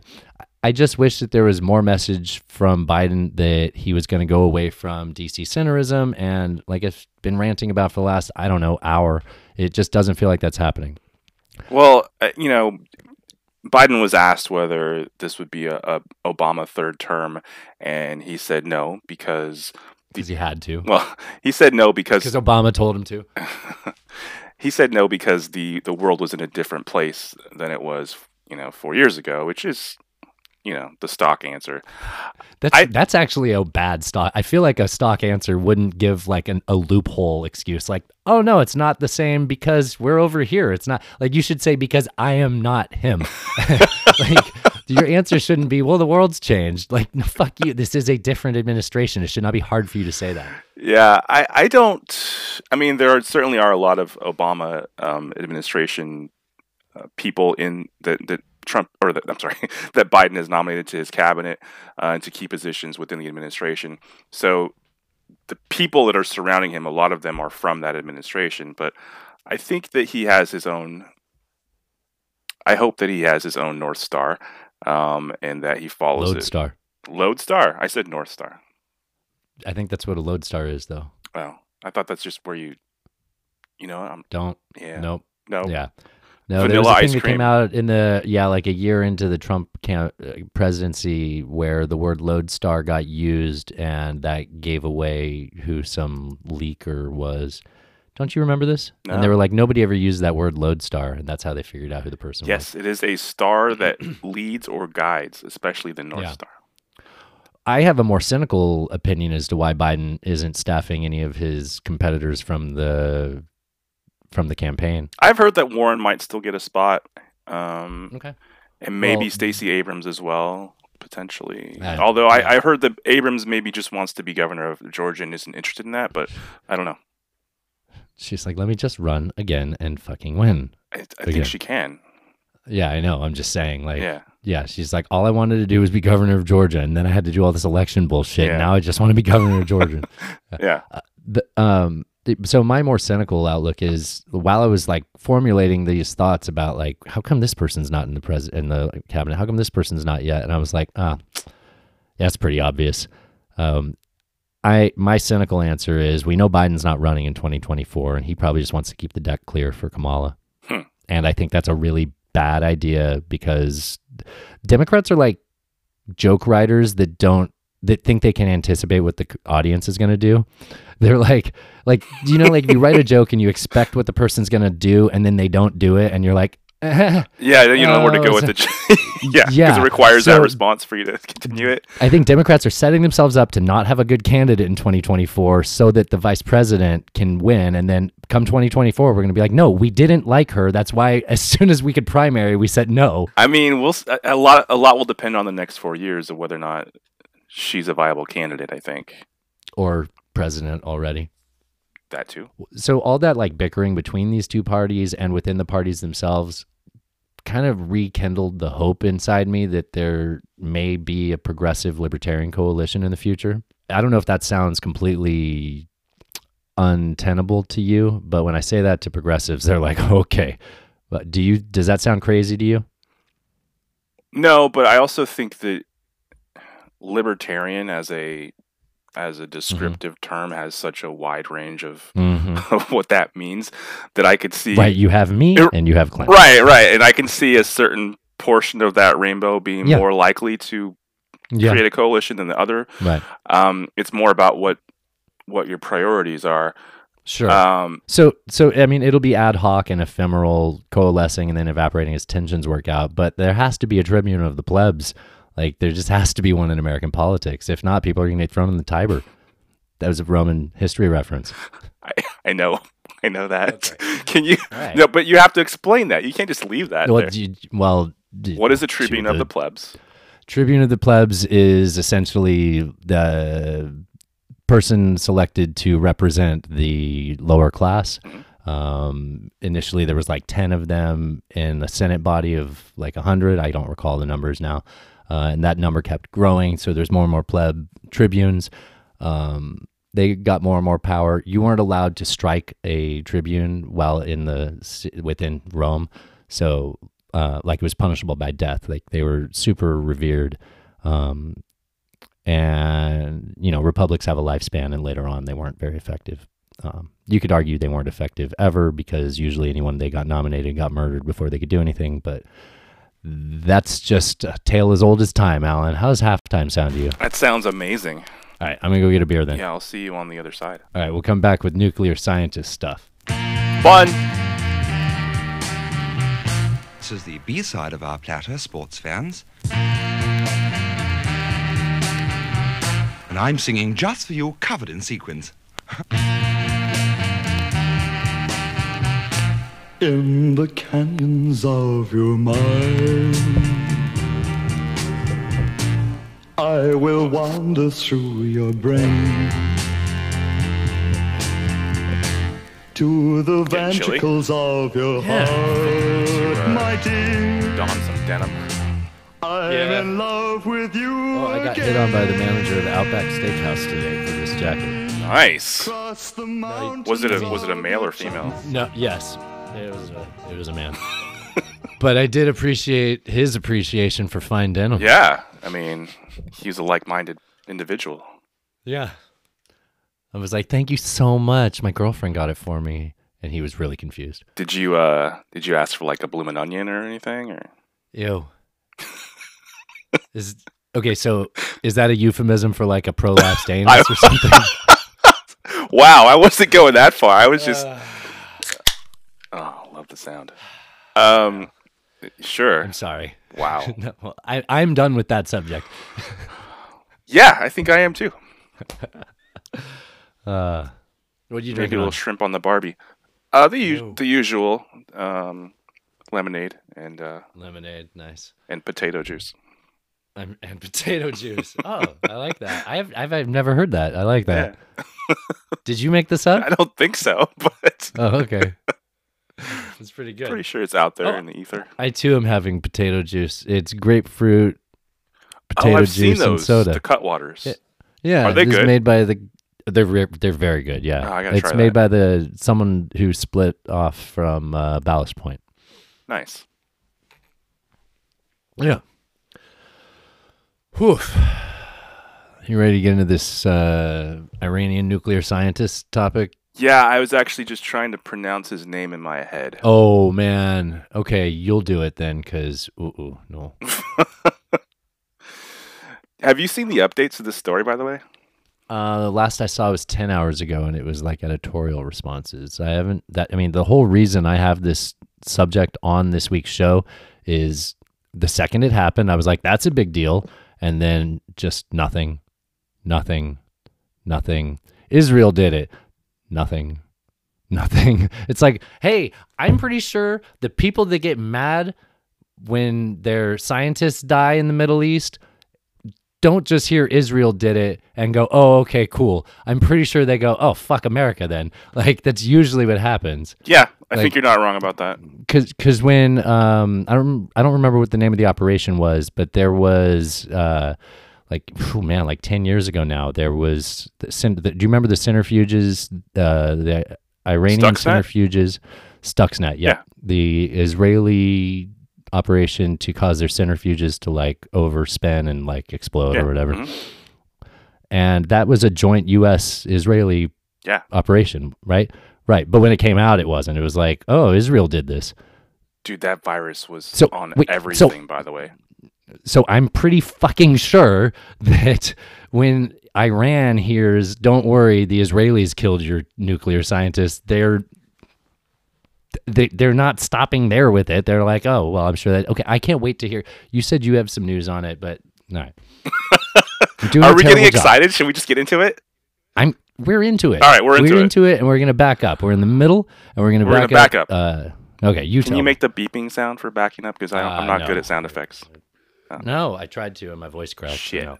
All right, so I'm gonna I'm gonna take a running start at this guy's name, uh, Fakhrizadeh. Yeah, let's go with that. I think it's like a duh at the end. The D E H. Ah, H. Fakhrizadeh. I think it's like a Zada. Fakhrizadeh. Does that does so. that sound better? Okay. I, So this was the top Iranian uh, nuclear scientist who was murdered um, on the streets in Iran. Now, the initial story. That came out was that it was armed gunmen and some sort of explosion that took took him out. You haven't Yeah. seen this update, then? No, So they- I have. So The update's fucking bananas. Right. I'm glad you know about so, it.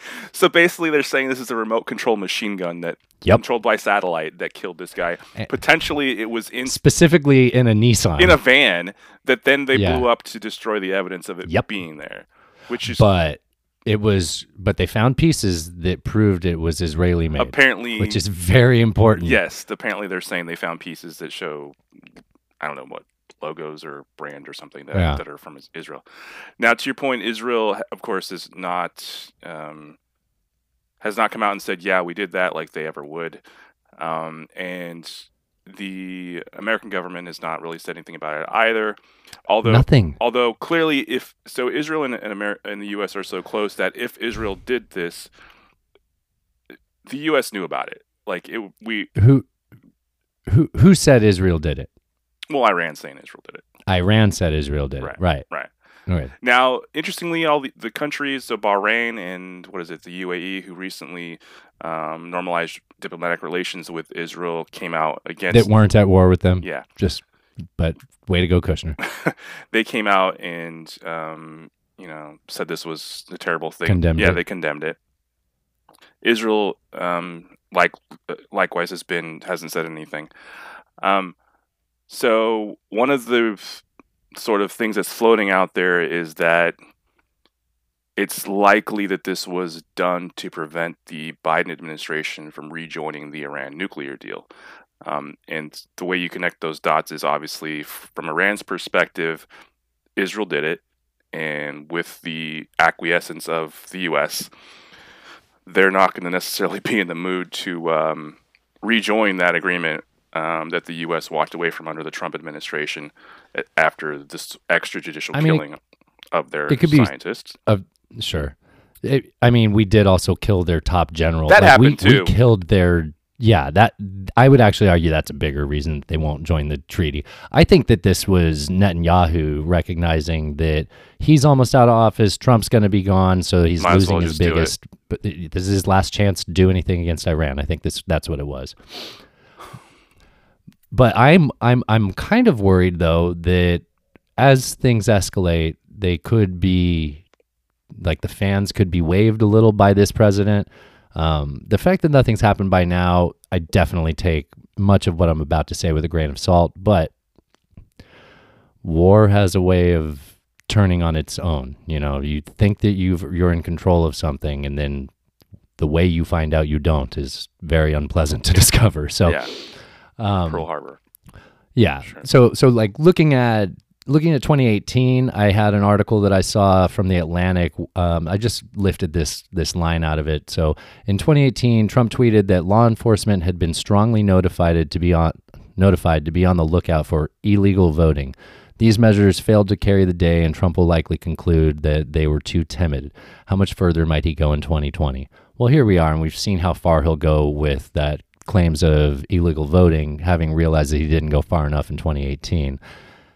And with that failing, there are emergency powers that the president gets if there is a stated declaration of emergency. We've seen him use a stated declaration of emergency already with the with the uh, the border. I don't know why we would not expect to see something like that as a last ditch grasp if he really feels that he'll be prosecuted once he's out of office. I'm not sure, but I don't know. You seem to be pretty dismissive of that. I, I, I admit, I think that if Trump was trying to start a war to keep himself in power, he would have done so already, right? Yeah, I think there's a couple things there. So first of all, he is very anti-war and has been for a very long time. Yeah, Um, except he asked a couple weeks ago if he could bomb Iran, and Yeah, but we we talked about that, and I feel I- I think that he thought he could do that without starting a war, and that's why he wanted to do it. Um, the the other thing I, I would say is that by all reports, he's pretty much disengaged from anything to do with running the government. He's not interested. Um, yeah, so, you know, he's still, I, I assume, I guess he's still watching his Fox News and I, I guess he's still having his conference calls with Giuliani. But uh, he's really just retreated. I, I don't see him taking any course of action at all. like, I think he's just going to sit there for another however many weeks it is and not really do anything. I I I, I see him as impotent at this point. Honestly, I hear you, but I also see people acting as his agents, putting on fake press conferences. yeah, but they're know. doing that to that is the the the emperor to get the donations? That's the emperor's new clothes syndrome, right? Like they they that's their role. That they are his sycophants, and they're going to keep playing that role because it's it's all they know how to do, or it's it's it's in their know, best interest to do it. I get pretty nervous anytime I hear anybody of significance in Iran get. Oh, I agree. But who's left in the Trump administration that, that wants to start a war with Iran? That's a good question. Because most of those guys are gone at this point. No, it. I excuse me. This is outside of the Trump administration. You had No. me for a fucking second, then I. Oh my god. Okay, I can answer that fucking question. Okay. It's called the Pentagon. Okay. The- the- I I have never in my life ever, other than last year after we killed one of their generals, ever worried about Iran. Nor should you. Like, right. But the Pentagon has had a fucking hard on for them for the last 45 years. don't you think that certain people Mm. within the, don't you think that's a few people inside that? I no, I you know what? I really don't think it's the because entire- anytime a Shia kills an American, they blame it on Iran first. People always say Hezbollah. They support Hezbollah. They're the biggest uh, state sponsor of Hezbollah. Uh, But but like let's just follow down that path, right? Well, Hezbollah hasn't been at war with Israel since Israel withdrew their troops from Lebanon in 1999. Well, I'm not. Hold on, I'm not going to be an Israel Okay. apologist at all. But I to say that Hezbollah hasn't been at war with Israel since 1999. I, I mean, maybe officially, but they've certainly still Sure. carried out. Well, okay, they're a real political party because they were forced to become one by Ariel Sharon and George W. Bush. So That's true. then you can't just say that every time a Shia kills an American, it's because they got paid by by Hezbollah and Hezbollah was funded by Iran. No, I agree. by Iran. I agree with that. And and and we can talk about real terror in the world and probably the the real world, worldwide leader in sports of terror. Al Qaeda Okay. their greatest sponsor is the Saudis. So if we want to talk about terrorism being something we're worried about, why are we talking about Hezbollah and Iran? We're talking, and we should be talking about I, about Al Qaeda and Saudi Arabia, except we can't because we have a business relationship with Saudi Arabia, and we now support Al Qaeda because they're the side that we were supporting in the Syrian civil war. I mean, our, our our relationship with Saudi Arabia has been problematic for a very long time. Uh, I think. But but, I but think that's why we hate Iran because we want to sell weapons to Saudi Arabia, and you can't sell weapons to. I get this wrong to a Sunni if you don't hate the Shias. Well, I, I, I yes, and I, I think MBS, the leader of, of Saudi Arabia currently, is a despicable person and um, responsible for a New York Times journalist being cut up and thrown into a dumpster, um, And among other things, and Yemen. and Yemen, right? Um, so yeah, that's that's a whole can of worms. Uh, I so I guess I, I realize I got here from from Iran by having a diversion into Hezbollah, and I apologize. I I, I just I get I get tweaked by the fact that people blindly say Iran equals Hezbollah equals any random terrorist. Like that that bothers me a lot. And Like, that's not true because true. it's just I know, and then and then that all gets juxtaposed against Israel in the region. and Israel is no saint. Obviously, they they've caused a lot of the issues that are there. So I feel like I diverted you from every point you tried to make. You want to get one of them out? no, no, I, I think we actually I think that was a pretty successful segment. I'm not I'm okay with it. All right. Well, Yeah, if you, you know what, when I talk like that, it's because I'm passionate. So hopefully, some of that made sense. I think it did. I think it translates. I think people will understand that. I, I mean, Cool. so I, I guess to put this in a uh, put a bow on this topic is that my hope is that well that I'm right first of all about Trump and that he doesn't attempt to uh, to start a war to stay in office. I think you're right. And I, I I think he. I, th- I don't think he will. Yeah. I. You know. I don't think he will. To your point, which is that some of this stuff is outside of anybody's control, and the shit just happens sometimes, and suddenly you're in a war, right? Right. Um, that's always a possibility. You know, there's always Well, a and, and possibility you take measures to avoid that, and we haven't been taking those measures for the last four years. Well, yeah, but there's always a possibility that there's some segment of the Iranian military or whatever that says, "Fuck it, we're we're not going to stand for this anymore, and we're going to react." And then you know, shit escalates and goes bad, right? Um, Yeah. And, And and there'd be no reason to not to think that because the Iranian government is already denying what the Iranian people want. The Iranian people don't want any of this shit. They don't want have any empirical goals. They just want to Yes. live prosperously under a government that leaves them mildly alone. Yeah, like Like- most people do. Yeah. Go figure. Most people want that. Yeah, Yeah. imagine that. Huh. All right. That was Speaking that. You know what? That's actually more of a topic than I expected it to be. So that was Good, that was good. fun. Speaking of religion and freedom, the Supreme Court made a decision this week.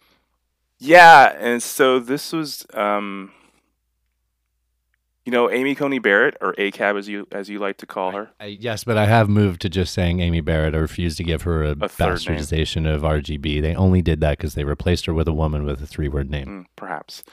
Um, This was the the first time that she was sort of the deciding vote in um, a Supreme Court. I thought it was Gorsuch. Mm. It, it was five to four, including um, her, I see. and If she wasn't there, it would have been four to four. because no, if, if Ruth RBG was there, it would have been five to four the Oh, other way, right. Right, because she Yeah, replaced. Or if they didn't replace her, yes, it would have been four to four. right. Uh, so what this was was uh, Was was. New York. You heard that? I did. so far from the mic, I thought I was no, I can still hear it. So New York had a ban on religious gatherings with more than ten people.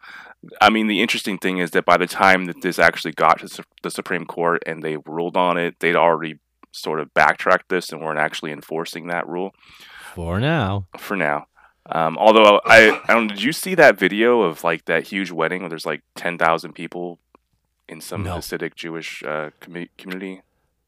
No, but I know that de Blasio had like I, I don't know if this is a function of the people he was targeting were being more outspoken, but the Hasidic Jewish community and him were like at fucking war. Like specifically, speci- wow, Specifically, specifically, they were locking shut synagogues and not locking shut other places. Like the city was coming by and putting chains around their gates, Yeah. and like other places just being like, "Oh, good, the door's locked." Blah, blah, blah. Yeah, I mean, you know, there were a I lot don't of think that New York. I don't think that the mayor of New York is an anti-Semite. I'm No, just no, that's not that at all. tar- they were targeting. I mean, the, the reason that was happening though was because the the infractions that were happening in that community were just Mhm. way way beyond the pale. Um, Yeah, So uh, it kind of makes a little sense. Although when you look at it, you know, when you zoom out and you see that, well, you're allowed to go to the grocery store with a hundred people there, a couple hundred people there. Um, they're not. They, this this ban initially did not take any any account of like how large the building was. Like you could have a stadium. And it still was only ten people. Like it didn't take Yeah. any account for the size, the square footage, right? right. Um, it was Or sort of the airflow. it was sort of arbitrary and in retrospect kind of a honestly it was it was not a good um it was not a good law. Um but the reasoning the reason that they were enacting these laws they had a, a they were coming from a good place in that those communities and those they were becoming super spreader events and they were they were getting tons of cases and deaths etc from those areas. So i understand why they did it. Um, but the Supreme Court ruling against uh, New York is sort of a change in that precedent before this has been that the Supreme Court was very deferential to local government, specifically when it came to public health issues, as to how they dealt with those. Um, and for the Supreme Court to to sort of jump in and say no, you can't do that is is sort of a a departure. yeah, I feel like I would have been. I would have expected them to not hear this more. Uh, Just- you know yeah, what I mean? just seemed- ignore it. Yeah, especially Yeah. since at that point it wasn't even a thing anymore. yeah, yeah. So, do you think this was a bit of activism? Hmm. Like their first opportunity to flex? Maybe they've had other opportunities and have have chosen not to take. them, well, but- yeah, but I think they weren't very appropriate to. I think this is one that they could flex and sort of be on the side of the country. I think in general. yeah. Not- I hate. I mean, because Yeah, like I, f- I feel like I share a mind with you on this. I'm Yeah. okay with this. No, I am too. I just I hate the term Supreme Court activism just because I, I don't I don't like that just the concept of it. Yeah, Um, I've been listening to a podcast series called The Activists, Right. and I think they were recently dealing with Supreme Court stuff. well, that's been a thing for quite a while. Yeah. Um, I don't know. Maybe maybe it is, but I I'm kind of okay with the ruling. I um. I'm yeah, concerned think about what it what it bodes for the future in these more sort of left right topics that they might have to deal with, and with um, Amy Barrett being the the swing vote is um, a little concerning. But we'll see what happens as as it moves forward. Yeah, I um I definitely am not the biggest fan of the religious aspect of this, but the individual side of this, I think it's a win for the individual. I agree. I agree. I see you have a funny story about a dog. There's not a whole lot here, but uh, Joe Biden. There's not a lot of meat on this there's bone. not a lot of meat on this bone. Oh, we'll just gnaw on it as best we can. There you go. Uh, Joe Joe Biden fractured his foot playing with his dog Major. Um, he showed up at a uh, press conference today, and he had that little boot. Oh, I thought he was playing with his dog major. Like he's got like a guy in charge of all his dogs, and he was like wrestling with him, and he hurt his foot. No, no, his dog, his German Shepherd, who was a i believe this one's the rescue, is named Major, and he was playing with him. Oh, there, we don't we don't know the details major. as to uh, what exactly like if he was throwing a ball or a you know some sort of rope that they haven't the the press you know fake news they just haven't delved into the story enough to really get us all the details we deserve um, That's true. but all we know is that he sustained a micro fracture in his foot while playing with his dog and he is now wearing uh, one of those special boots that you wear probably for the next few weeks Oh, he's got a walking boot like Tom Brady. Yep. Yep. hmm Wow. Yeah, he showed up to a press So- conference today with it. Do you think? I bet that he wasn't playing with the dog. What do you think he was I doing? think that I think I think he was walking through the kitchen trying to finish making his dinner, and that fucking dog was there because he thinks he's getting scraps, and he's always in the way. Every time I back away from the fridge, he's fucking there trying to trip me, and he finally won. I feel And I think the dog's proud of himself. I feel like you're channeling. You know they do this shit on purpose. inner anger Yeah, here. me, this fucking dog. Every time, and th- my dog's tiny. I couldn't Yeah. even imagine if it was a German Shepherd. Yes, I think the dog got in the Why way. are you so angry at your dog? because he can't. Oh, I love my dog, Hmm. but she just I don't know because I'm always mad at her over that. Did you just go on a rant about being angry at tripping over your dog? I think that just happened. yeah, they all do it. So I think we, I, you don't have a dog. You don't know. They're like toddlers. Dude, I don't have a their dog currently. I've had dogs. Like I Oh, love okay, sorry. dogs. If I had the option Well, to have I- one, I would have one right now. I was about to relate it to your one time having a kid. Like, it's just like when a child runs in your way. Having a dog is like forever having a three year old that doesn't talk. This I is true. talked. Actually, I'm glad they didn't talk. It'd be bad if dogs talked. I think when I get to a place where I can have a dog again, I'm gonna get a, an Aussie. I want an Australian Shepherd really bad. Yeah, they're cool. They're awesome. Or uh, look for uh, is it a Australian Kelpie? Those are cool dogs too. They look they're basically Australian coyotes. really?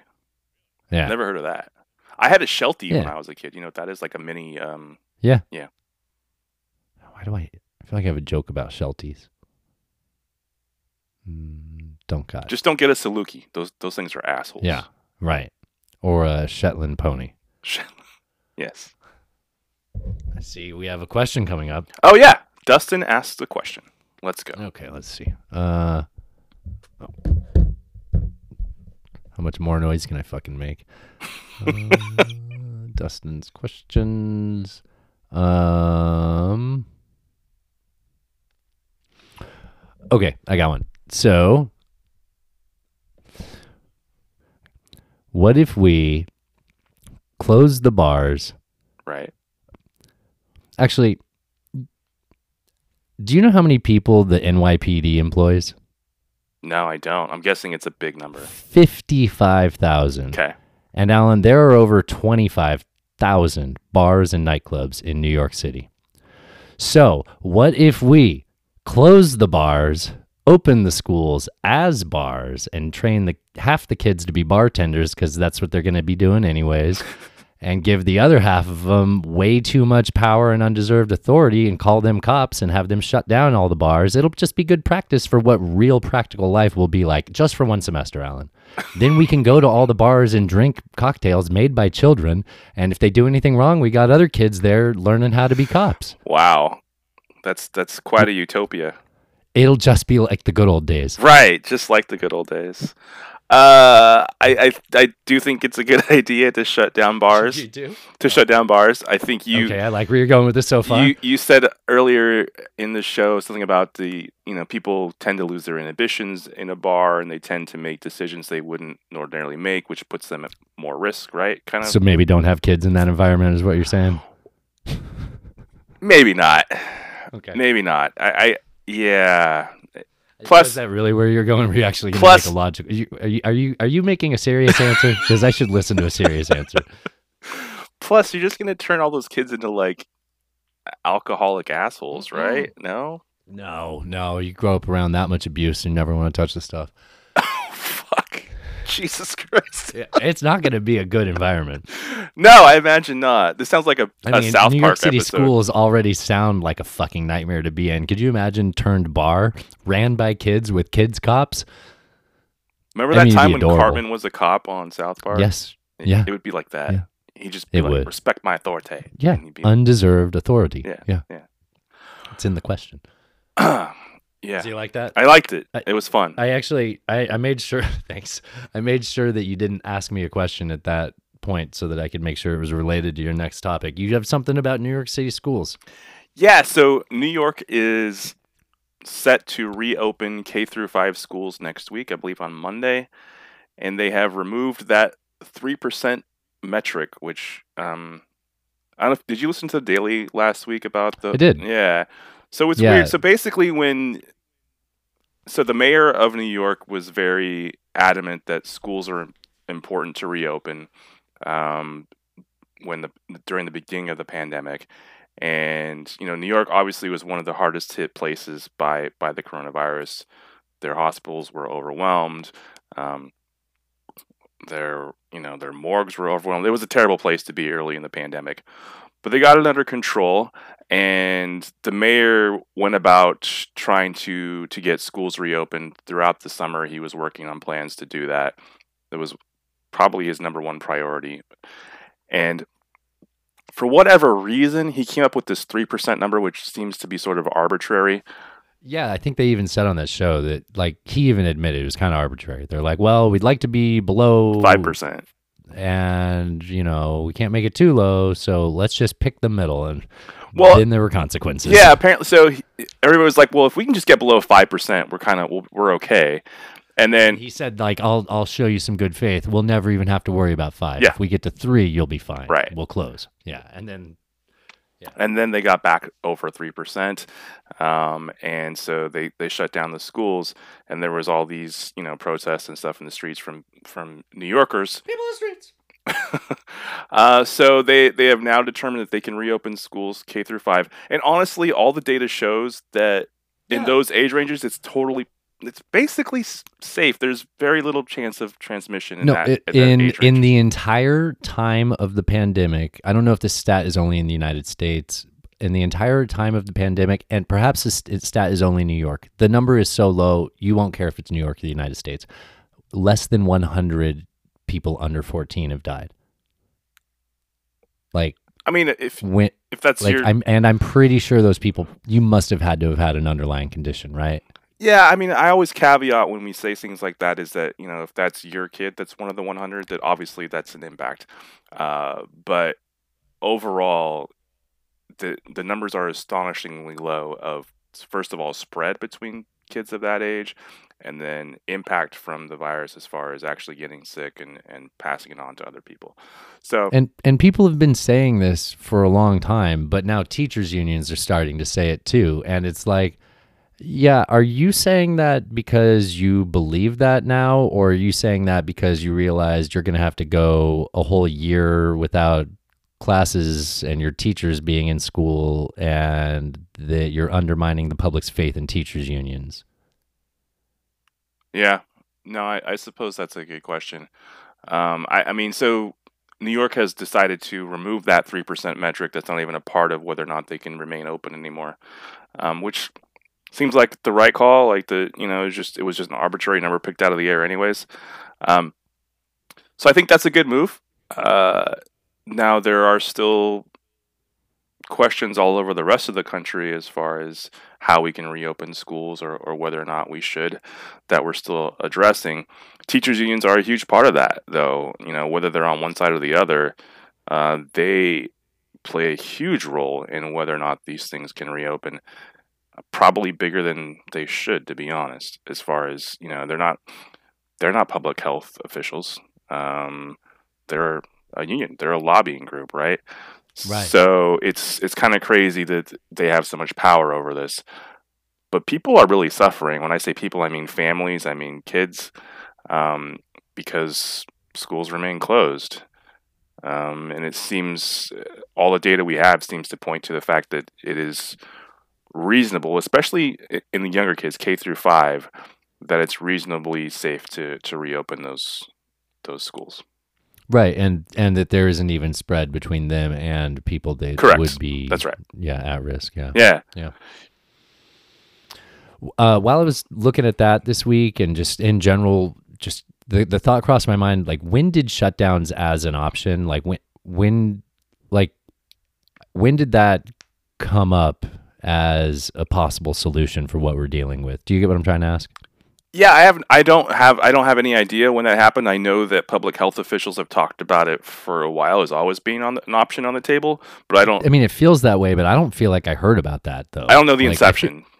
So to me, the first time I really heard about it was when this was happening in China a few months before it got here, and they're like, "Look at these people being pushed into trucks," and like, you know, you remember seeing all those videos of people being treated inhumanely, and you're like, "Wow, they're literally locking down." Yeah, and they had To like me, that- speakers on the sidewalk, like blaring out that people had to stay in their apartments. They had locked apartment buildings. riveting people, into their people doors, like yeah, yeah, it was Yeah. crazy. Um, so the lockdown as a solution actually came up during the George W. Bush administration. Of course it Uh, did, because fuck that guy. I know, right? Sometime in the early 2000s, they came up with a solution to do pretty much what we did early on. Um, Just as more, a more extensively, uh, though. Like everyone shut down two weeks. Like we literally just like go inside and don't do anything for two weeks. and this was like contingency planning against the potential virus, or this. Yeah. Okay. Okay. Yeah, so either like a biological threat like that, or or you know, uh, SARS. Maybe it was after SARS, uh, and just you know coming up with a plan for if that actually got worse. So that evolved, and you know, even after what we've experienced in the last few months, you know, I, I really feel like the consensus solution is that that doesn't work, and that you know, targeting shutdowns in the businesses that hopefully they stick to and keep and maybe even targeting it a little bit better is the best solution. But then, like, I, I read that and I was like, okay, well, that that doesn't really change. That didn't answer my question, which was really more along the lines of like, no, like, when as a society was this an acceptable solution for us to get from our government? You know, like, do you see how that's different? Yeah, that we just collectively agreed that this was something that we we were okay with. Yeah. So, like, yeah, you could put it in a fucking binder and say, if this happens, we turn to page seventy-two. Right, right. You know, Which is what we usually do. yeah but i i feel like i feel like the, like the idea I, I mentioned it earlier like that idea of safetyism right? This idea that like if one person gets hurt then it, it's just not okay you know revi- rev- revitalizing renovating parks to not have swing sets on them and shit like Oh, that no monkey bars all that stuff right? Uh, all, all the way to to where it's like, well, we shouldn't have this as a feature in a car anymore because if it kills one person, I don't know. I'm not thinking Well, I think of- specific, but you follow me. Yeah, I think of the Patriot Act in response to 9/11. yeah, I mean, big time. Yeah, right? 100. percent yeah. So safetyism erodes, like you're saying. I mean, stick to the Patriot Act. That's a better one. Safety safetyism erodes of the rights that we say we value, uh, so that when we're put into a fight or flight situation, we end up retreating into safety and then demand that the government protect us by means of stripping away the rights that we already associated with losing for safety. Right? Which is what the Patriot Act did. yeah, I know. yes. Yeah, so like I said, this is why China was able to have an effective response to the virus because they already have those controls over those rights.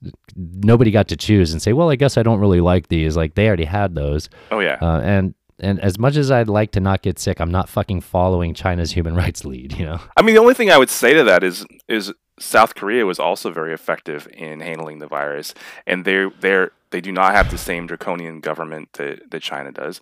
Their culture is different than ours, Okay. obviously. Right. What's on the north side of South Korea? Uh, the north side of South Korea contains Yeah. North Korea, And then what's north of that? China, Okay, and then what's on all other sides of South Korea?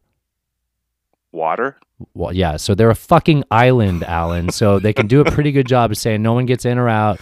We only have 30 million people. We have the best software and technology, and our citizens Well- are retarded, so they'll wear a fucking mask early on. They also were they, also gave up some personal like data that would feel uncomfortable. Like they they basically released I all agree. their early on. Libertarians were like, "Why don't we do what uh, South Korea's doing?" And then very quickly, I stopped hearing libertarians Right. argue for that. Well, they released everybody's uh, personal GPS data was just released to the government so they could contract trace using that. So if somebody popped positive, they just had access to all that data, which, I mean, personally, I'm not comfortable sharing that with the government. Um, although Supposed all- to go through a third. it's party, yeah. trade offs, right? Like, but at, at some point, that's a slippery slope argument, I guess, is where you trade off so much that you just I don't mind slippery slope arguments. I think it's I think a slippery slope fallacy is a fallacy. Like you can listen to someone tell you incrementally, Jesus Christ, Alan, we are here living in the experience that 30 years ago people warned us, you know, if you do this policy, you're going to create this kind of society. Right. And here we are.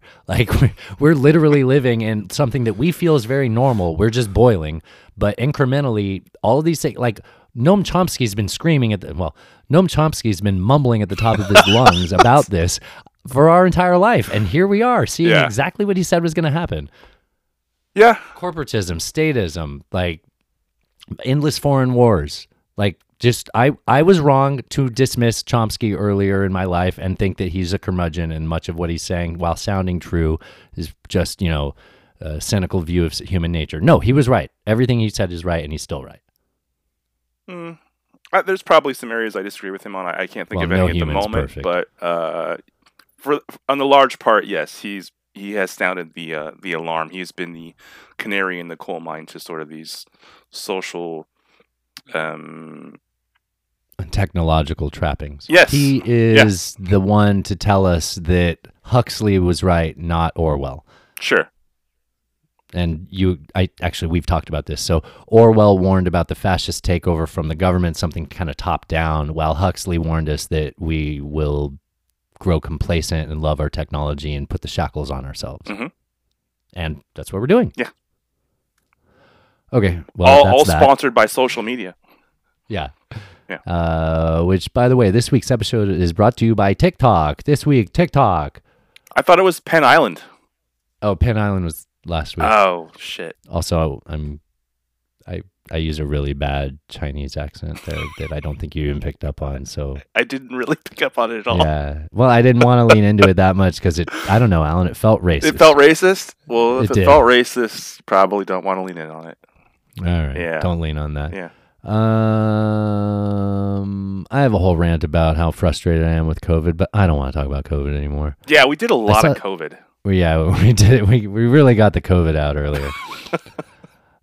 um, I just saw some news from Buzz saying that Rudy Giuliani has discussed with Trump the possibility of a preemptive pardon for for Giuliani uh, before inauguration day, according to two New York Times sources. I couldn't get that burp out. I was trying so hard to not burp. Uh, Can I just say that again? Because I don't want Yeah, the burp or my shitty voice in it. Okay. So I just saw this from Buzz Burbank. Uh, Rudy Giuliani has discussed with Trump the possibility of a preemptive pardon for Giuliani before Inauguration Day, according to two New York Times sources. Alan, is this the person that's been doing pay for play that you mentioned in our pre show? Uh, I guess I better acknowledge that. It'll probably be in the pre show, but you said there was a whole pay for pardon investigation that just broke as we started recording. yeah, yeah. So we just got confirmation that this was happening. Basically, that the the Justice Department was investigating whether or not somebody was attempting to pay for a presidential pardon, and that investigation is moving forward. Apparently, they've obtained a, a large amount of data, which seems to indicate that this is a true thing that's actually happened. Um, most of what's been released tonight has been redacted to the point where it's, it's very difficult to actually make out the story here. Um, so I'm sure we'll get more of that as we move forward. But this whole thing with Giuliani is is interesting. Oh, by the way, it's also broken since then that not only was Giuliani's uh, pardon discussed, but also Trump's children uh, pardon discussed to include um, Jared Kushner, Ivanka, and Junior. So the interesting thing about the Giuliani uh, pardon is that Ju- and his kids.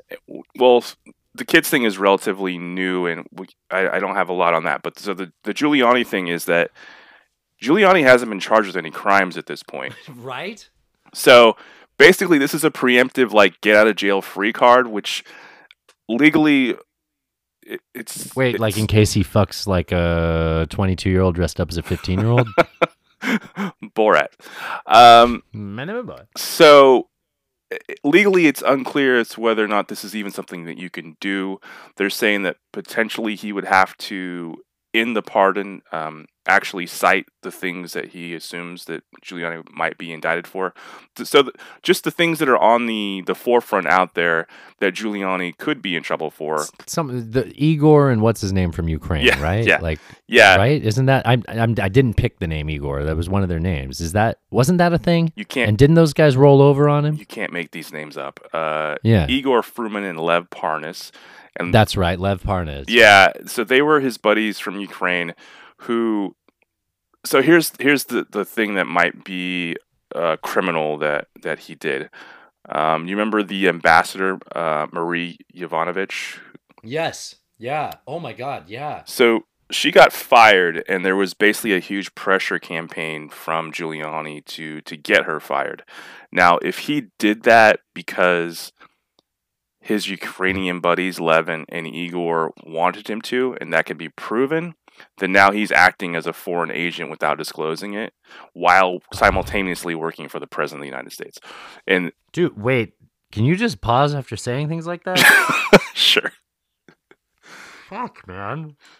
So did you just say the president's lawyer potentially, was but- or could have been working? I mean, potentially, so so Levin it does appear that way, right? It Like- do- Levin like Igor had a vested interest in Ivanovich Ivanovich being fired. being fired, and we know that they And were we, associates. We've seen their text messages talking about it. yes, and we know they are associates of Giuliani, um, and that he was extensively involved in that happening. Right, so Yeah. So potentially that so that's basically the number one potential criminal act that he's committed that he could go to jail for. Um, however, for Trump to pardon him for that before he's even been charged with it, That's weird. yeah. So I mean, there is some precedent. You know, like Ford pardoned Nixon is sort of like a preemptive strike. Um, I think there was a couple, He was already impeached. Right? But that's not a criminal court. Oh. Um, so I mean, there there is some precedent, but I, I don't know. And, and so they're, now they're talking about whether he will also pardon Ivanka and Junior and, and Kushner, and and including pardon himself, which is a possibility. Uh, it's a huge mess. It will be a very interesting Wait, next That's month. literally like he's just gonna write "Pardon me" on a sheet, push his chair away, and then leave. it's going to be a very interesting next uh, month and a half. I, I will I will say. You know what? I hope he does. I hope he does. I mean, I, I he can't has think of anything more Trumpian than that, and I think he needs to live to his full potential. I really hope he does. he has tested. I think it would be the limits of every single uh, edifice and and and system in our country up to this point as his presidency. So why not push this? Why not push this boundary too, and then see what happens? I, I I don't know. Which is why I said, like, I, I don't really think he's going to start a war, but come January 12th, if all other avenues are exhausted and he's feeling the pressure, I just wouldn't put it past him. That's all. I'm not saying I think that. I'm saying don't forget if there are emergency powers declared, the president can't leave or can construe it so that he shouldn't leave. Which Dude, would emer- you put that past him? Really? Emergency powers are insane. They- uh, but uh, obviously, they're there for a reason. Um, Yeah. I, okay. Would make the argument why we need Trump to stay in case. no, no, so I'm just saying. Okay. If, I mean, if if Russia, you know, launched 30 nukes at the U.S., then it, obviously that that's an unlikely scenario. Or Iran did. That's an unlikely scenario. But emergency powers are there for a reason. They're there for emergencies. you know, shit like that happening. Y- yes. Right. yeah, That's why they're there. Right. They don't keep you in office for four more years. No. Which would okay. All right. Yeah. Um, along the, those lines, um, there was a conspiracy that I heard about today Ooh, that fun. made me laugh. Even the people saying it. Did I jump ahead? No, I said, ooh, fun. Oh, Let's go. Oh yeah. Um, so Sidney Powell, the lawyer off the president, what was it the elite strike force? Yeah, well, no longer. Strike. Yeah. She's been kicked off. Uh, so there's a theory that remember how weird it felt that it was like she's been on that legal team and then like instantaneously she was gone and I had to ask you why like after the fact Mm-hmm. Yeah. you're like it was the weird shit she said and I was like really though cuz it's Yeah, like they remember. all I mean like all, this is all weird how is what she's saying like a bridge too far for this team you know right. Like think about that. Like you treated that like she was a normal person in a group or like it was a normal group, but for that group, that really wasn't that weird, right? Like the so so right cuz what, what what was the reason they said they kicked her off because she was saying Venezuela and George Soros were Yeah. Hugo conspiring to make Chavez, them- like all that. and- yeah. yeah, on the voting machines, right? Yeah. Well, people that believed what she was saying think that she was kicked off the Trump elite team because that is a civil or crim- like it goes through the normal channels of our justice system. But she's actually a military lawyer, Alan, and she will be in charge of the treason trials that will come up at the end of their investigation. Dude, I'm telling you, man. and all they have to do is say crazy shit like that, and people keep Right. donating. Wow. Oh, by the way, that there, there's more talk about that whole that fund that he has, that whatever that PAC Uh-huh. fund that he has. Basically, that money he can use for whatever the hell he wants. Yes, right. Including- like legal fees. Yeah, including paying Giuliani twenty grand a day. Yep. Uh, side note, side note, dude, it did it again. It dropped my volume. Huh. I'm wondering if when I peg, it just automatically Oh. does it. I think it does. Also, don't say peg. Fair.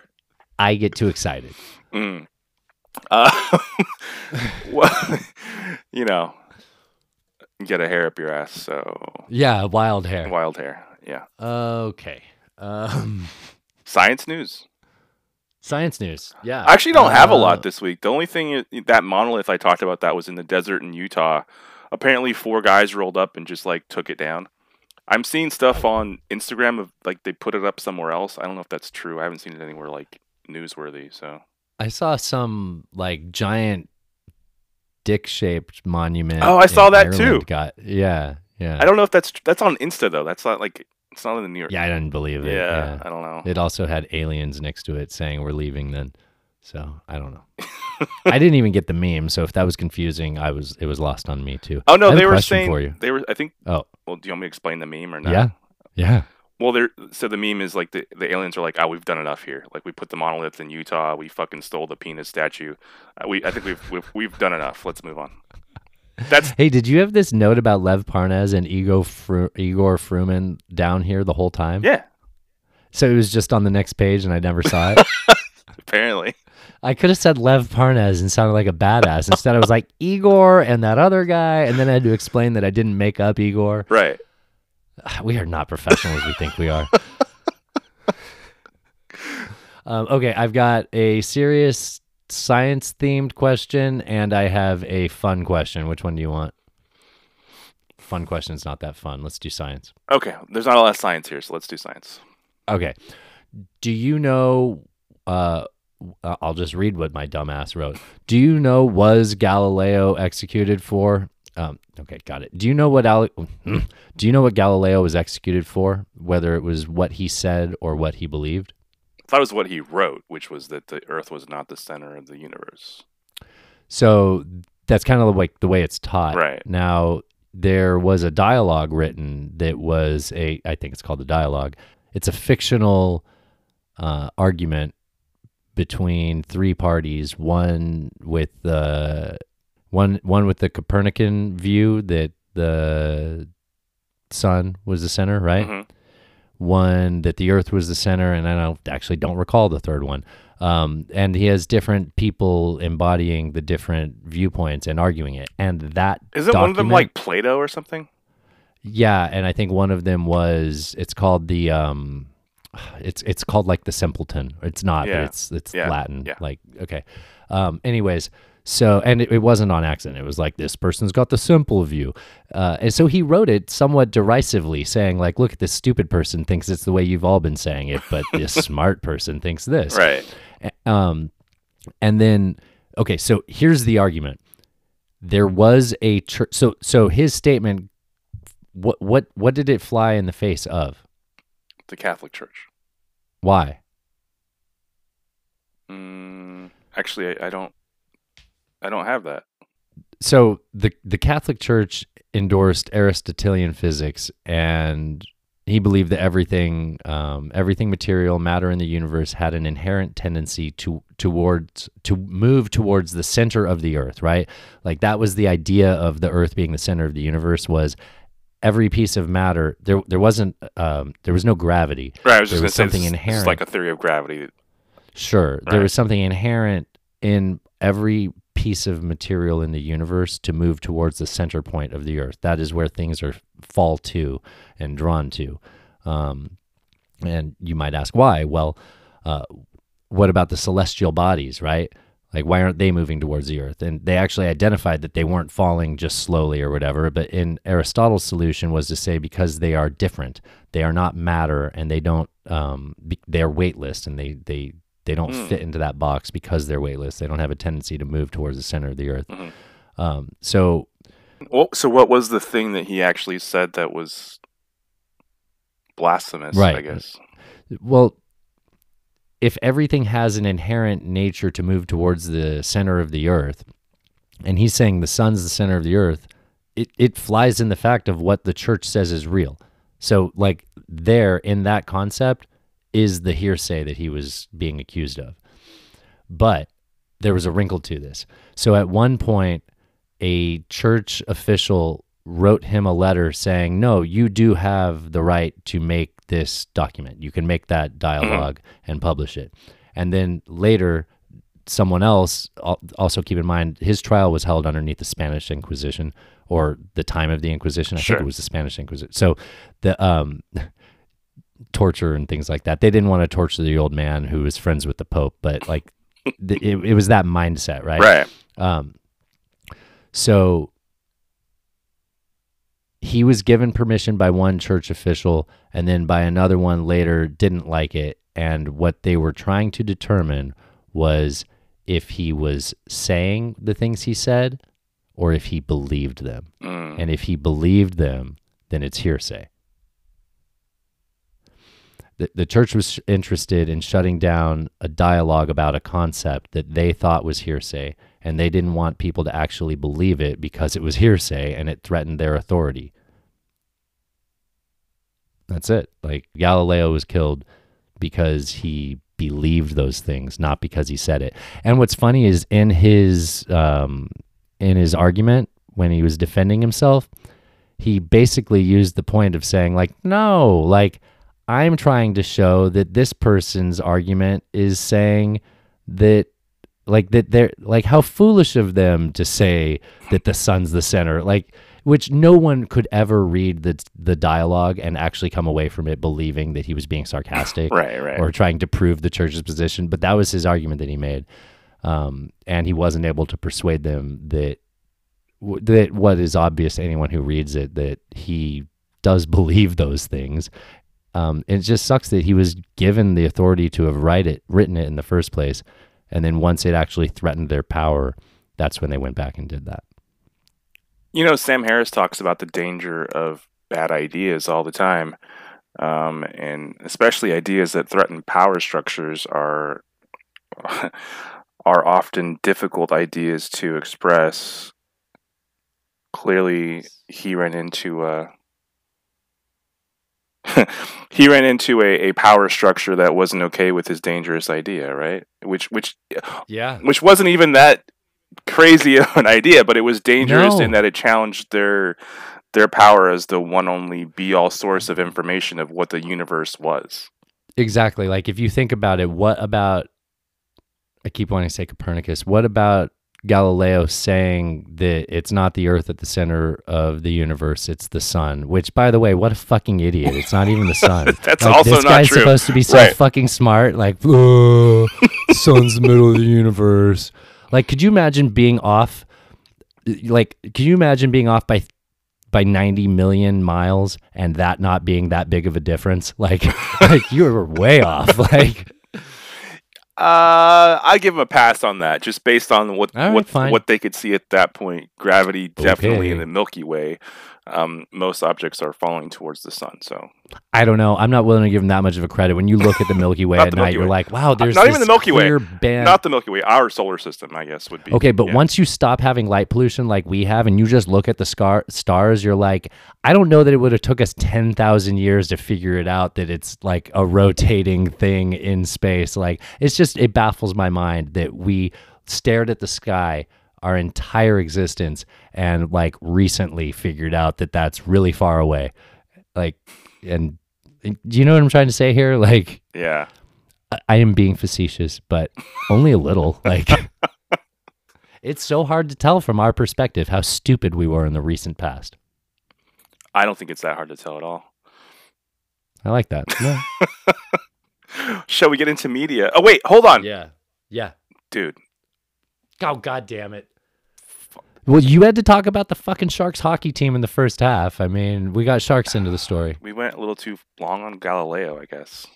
Is it, I there's, guess so. I didn't think so- about that. so- and also, I never really got to my point about that either. I think I asked you a question and just babbled on about Galileo. So I guess there's no time for sharks. No time for Sharks. There's no time for sharks. No, no. There's no time for sharks. No, no. There's no time for sharks. No, no. There's no time. Fuck. okay. I'm sorry. Next week, people. Mm, Probably. That dude, come on. Okay. Well, bring a shark story and then I. we how about how about we start the show with the shark story next? Okay. episode? All right. All right. And then everybody tunes out because they got their shark story. Okay, that's bad marketing. You're Can't right. do that. We got to put it at the end. Yeah. And then if there's time, we'll get to sharks. Sure. All right. Uh, what have you been watching? Okay, so uh, not a lot, but I, I did watch a, a series on Netflix called The Young Wallander. I haven't even seen this, or like I haven't seen it as a series. Yeah, How so- did you find this? Um, you know, I think it was recommended to me by Netflix based on what I've watched recently. It's a crime sort of murder mystery kind of drama thing. Uh, Wallander is a detective, and I think there are old, maybe like BBC shows featuring Wallander, where he's Black. Oh, British Broadcasting Corporation. yeah, I understand. uh, where he's he's sort of a famous detective later. But anyways, this is set in Switzerland, which by the way looks gorgeous. I, I Right. yeah, they have the chocolate and they have the watches and they have the And knives the lake. and the lake. I uh, dude, uh, let's just move to Switzerland. It seems They won't let us. They in. won't let us in. Okay, No. because it seems nice. Yeah. Yeah. Um. Uh. The, the show is very good. It's um. It is a crime drama, like I said, and uh, there's some class stuff in it. There is, um. Dialogue is great. When's it take place? It's current. It's recent. Oh, okay.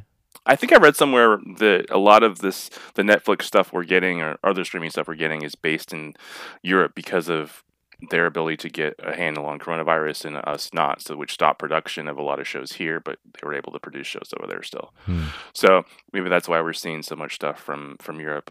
Uh, We were getting a lot of BBC shows on Netflix we were, too. we though. were, but I feel like Yeah. it's all that now. Yeah. Anyways, Yeah, that makes sense.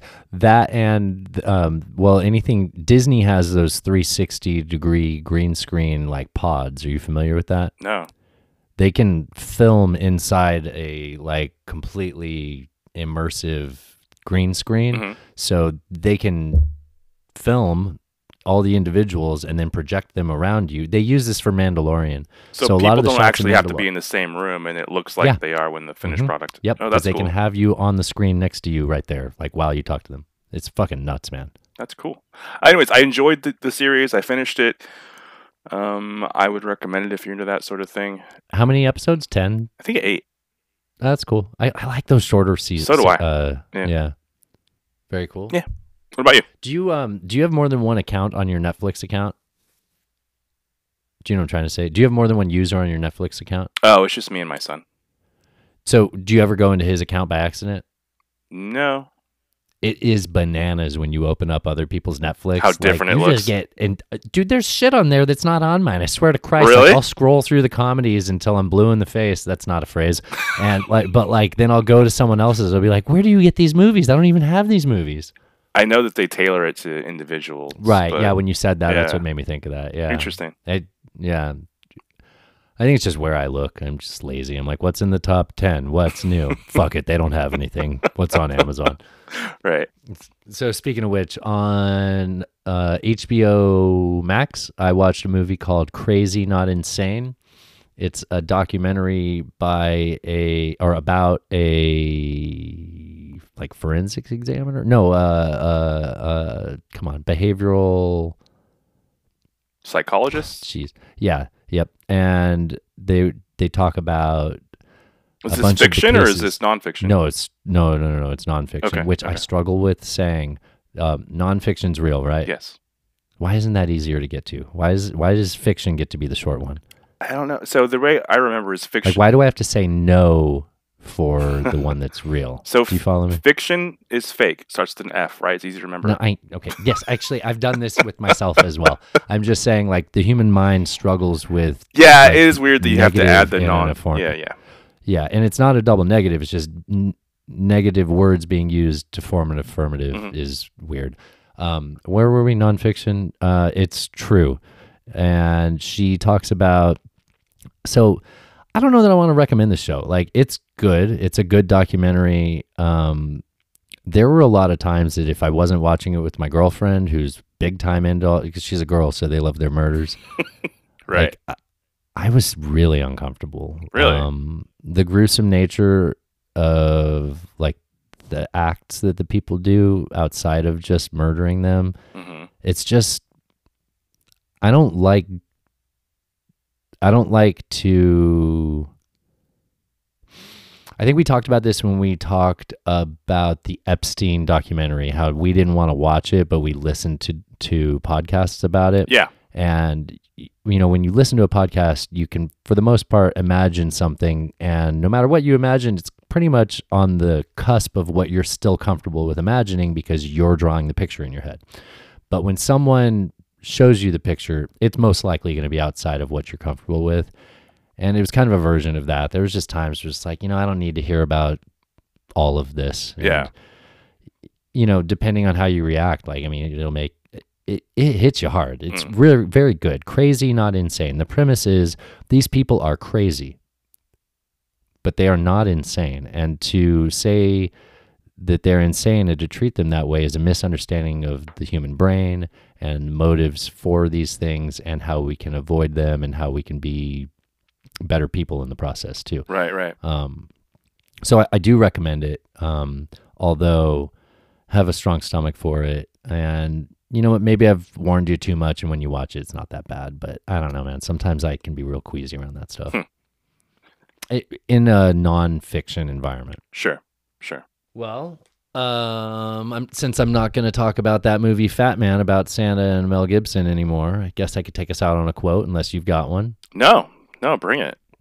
Okay, I like this one. So, at times, our own light goes out and is rekindled by a spark from another person. Each of us has cause to think with deep gratitude of those who have lightened the flame within us. That's by Albert Schweitzer. I know nothing about him. I The name sounds saw familiar. This, yeah, Mhm. I, I saw this quote on Instagram and I saved it. And I was like, I like that one. I like it too. Yeah, I think when I first saw it, I was like, I will name someone who's done that for me, and then I'm like, that would just not be fair to the other people that constantly do that. This show does it for me every week. I'm reignited with a passion to talk about this type of shit Same. and be yeah. Same. Absolutely. Well, I don't know about you, man. This has gone on just about long enough. Um, I love talking to you, bud, but we got to get going. yeah, yeah. It- So you want to do the thing? yeah. No offense. None taken. God bless. Cheers. That was fun. Oh, what? I can't believe we did it without it being. a That mistake. we- we nailed it. record. Wait, know, you're stopping. we re- Podcasting.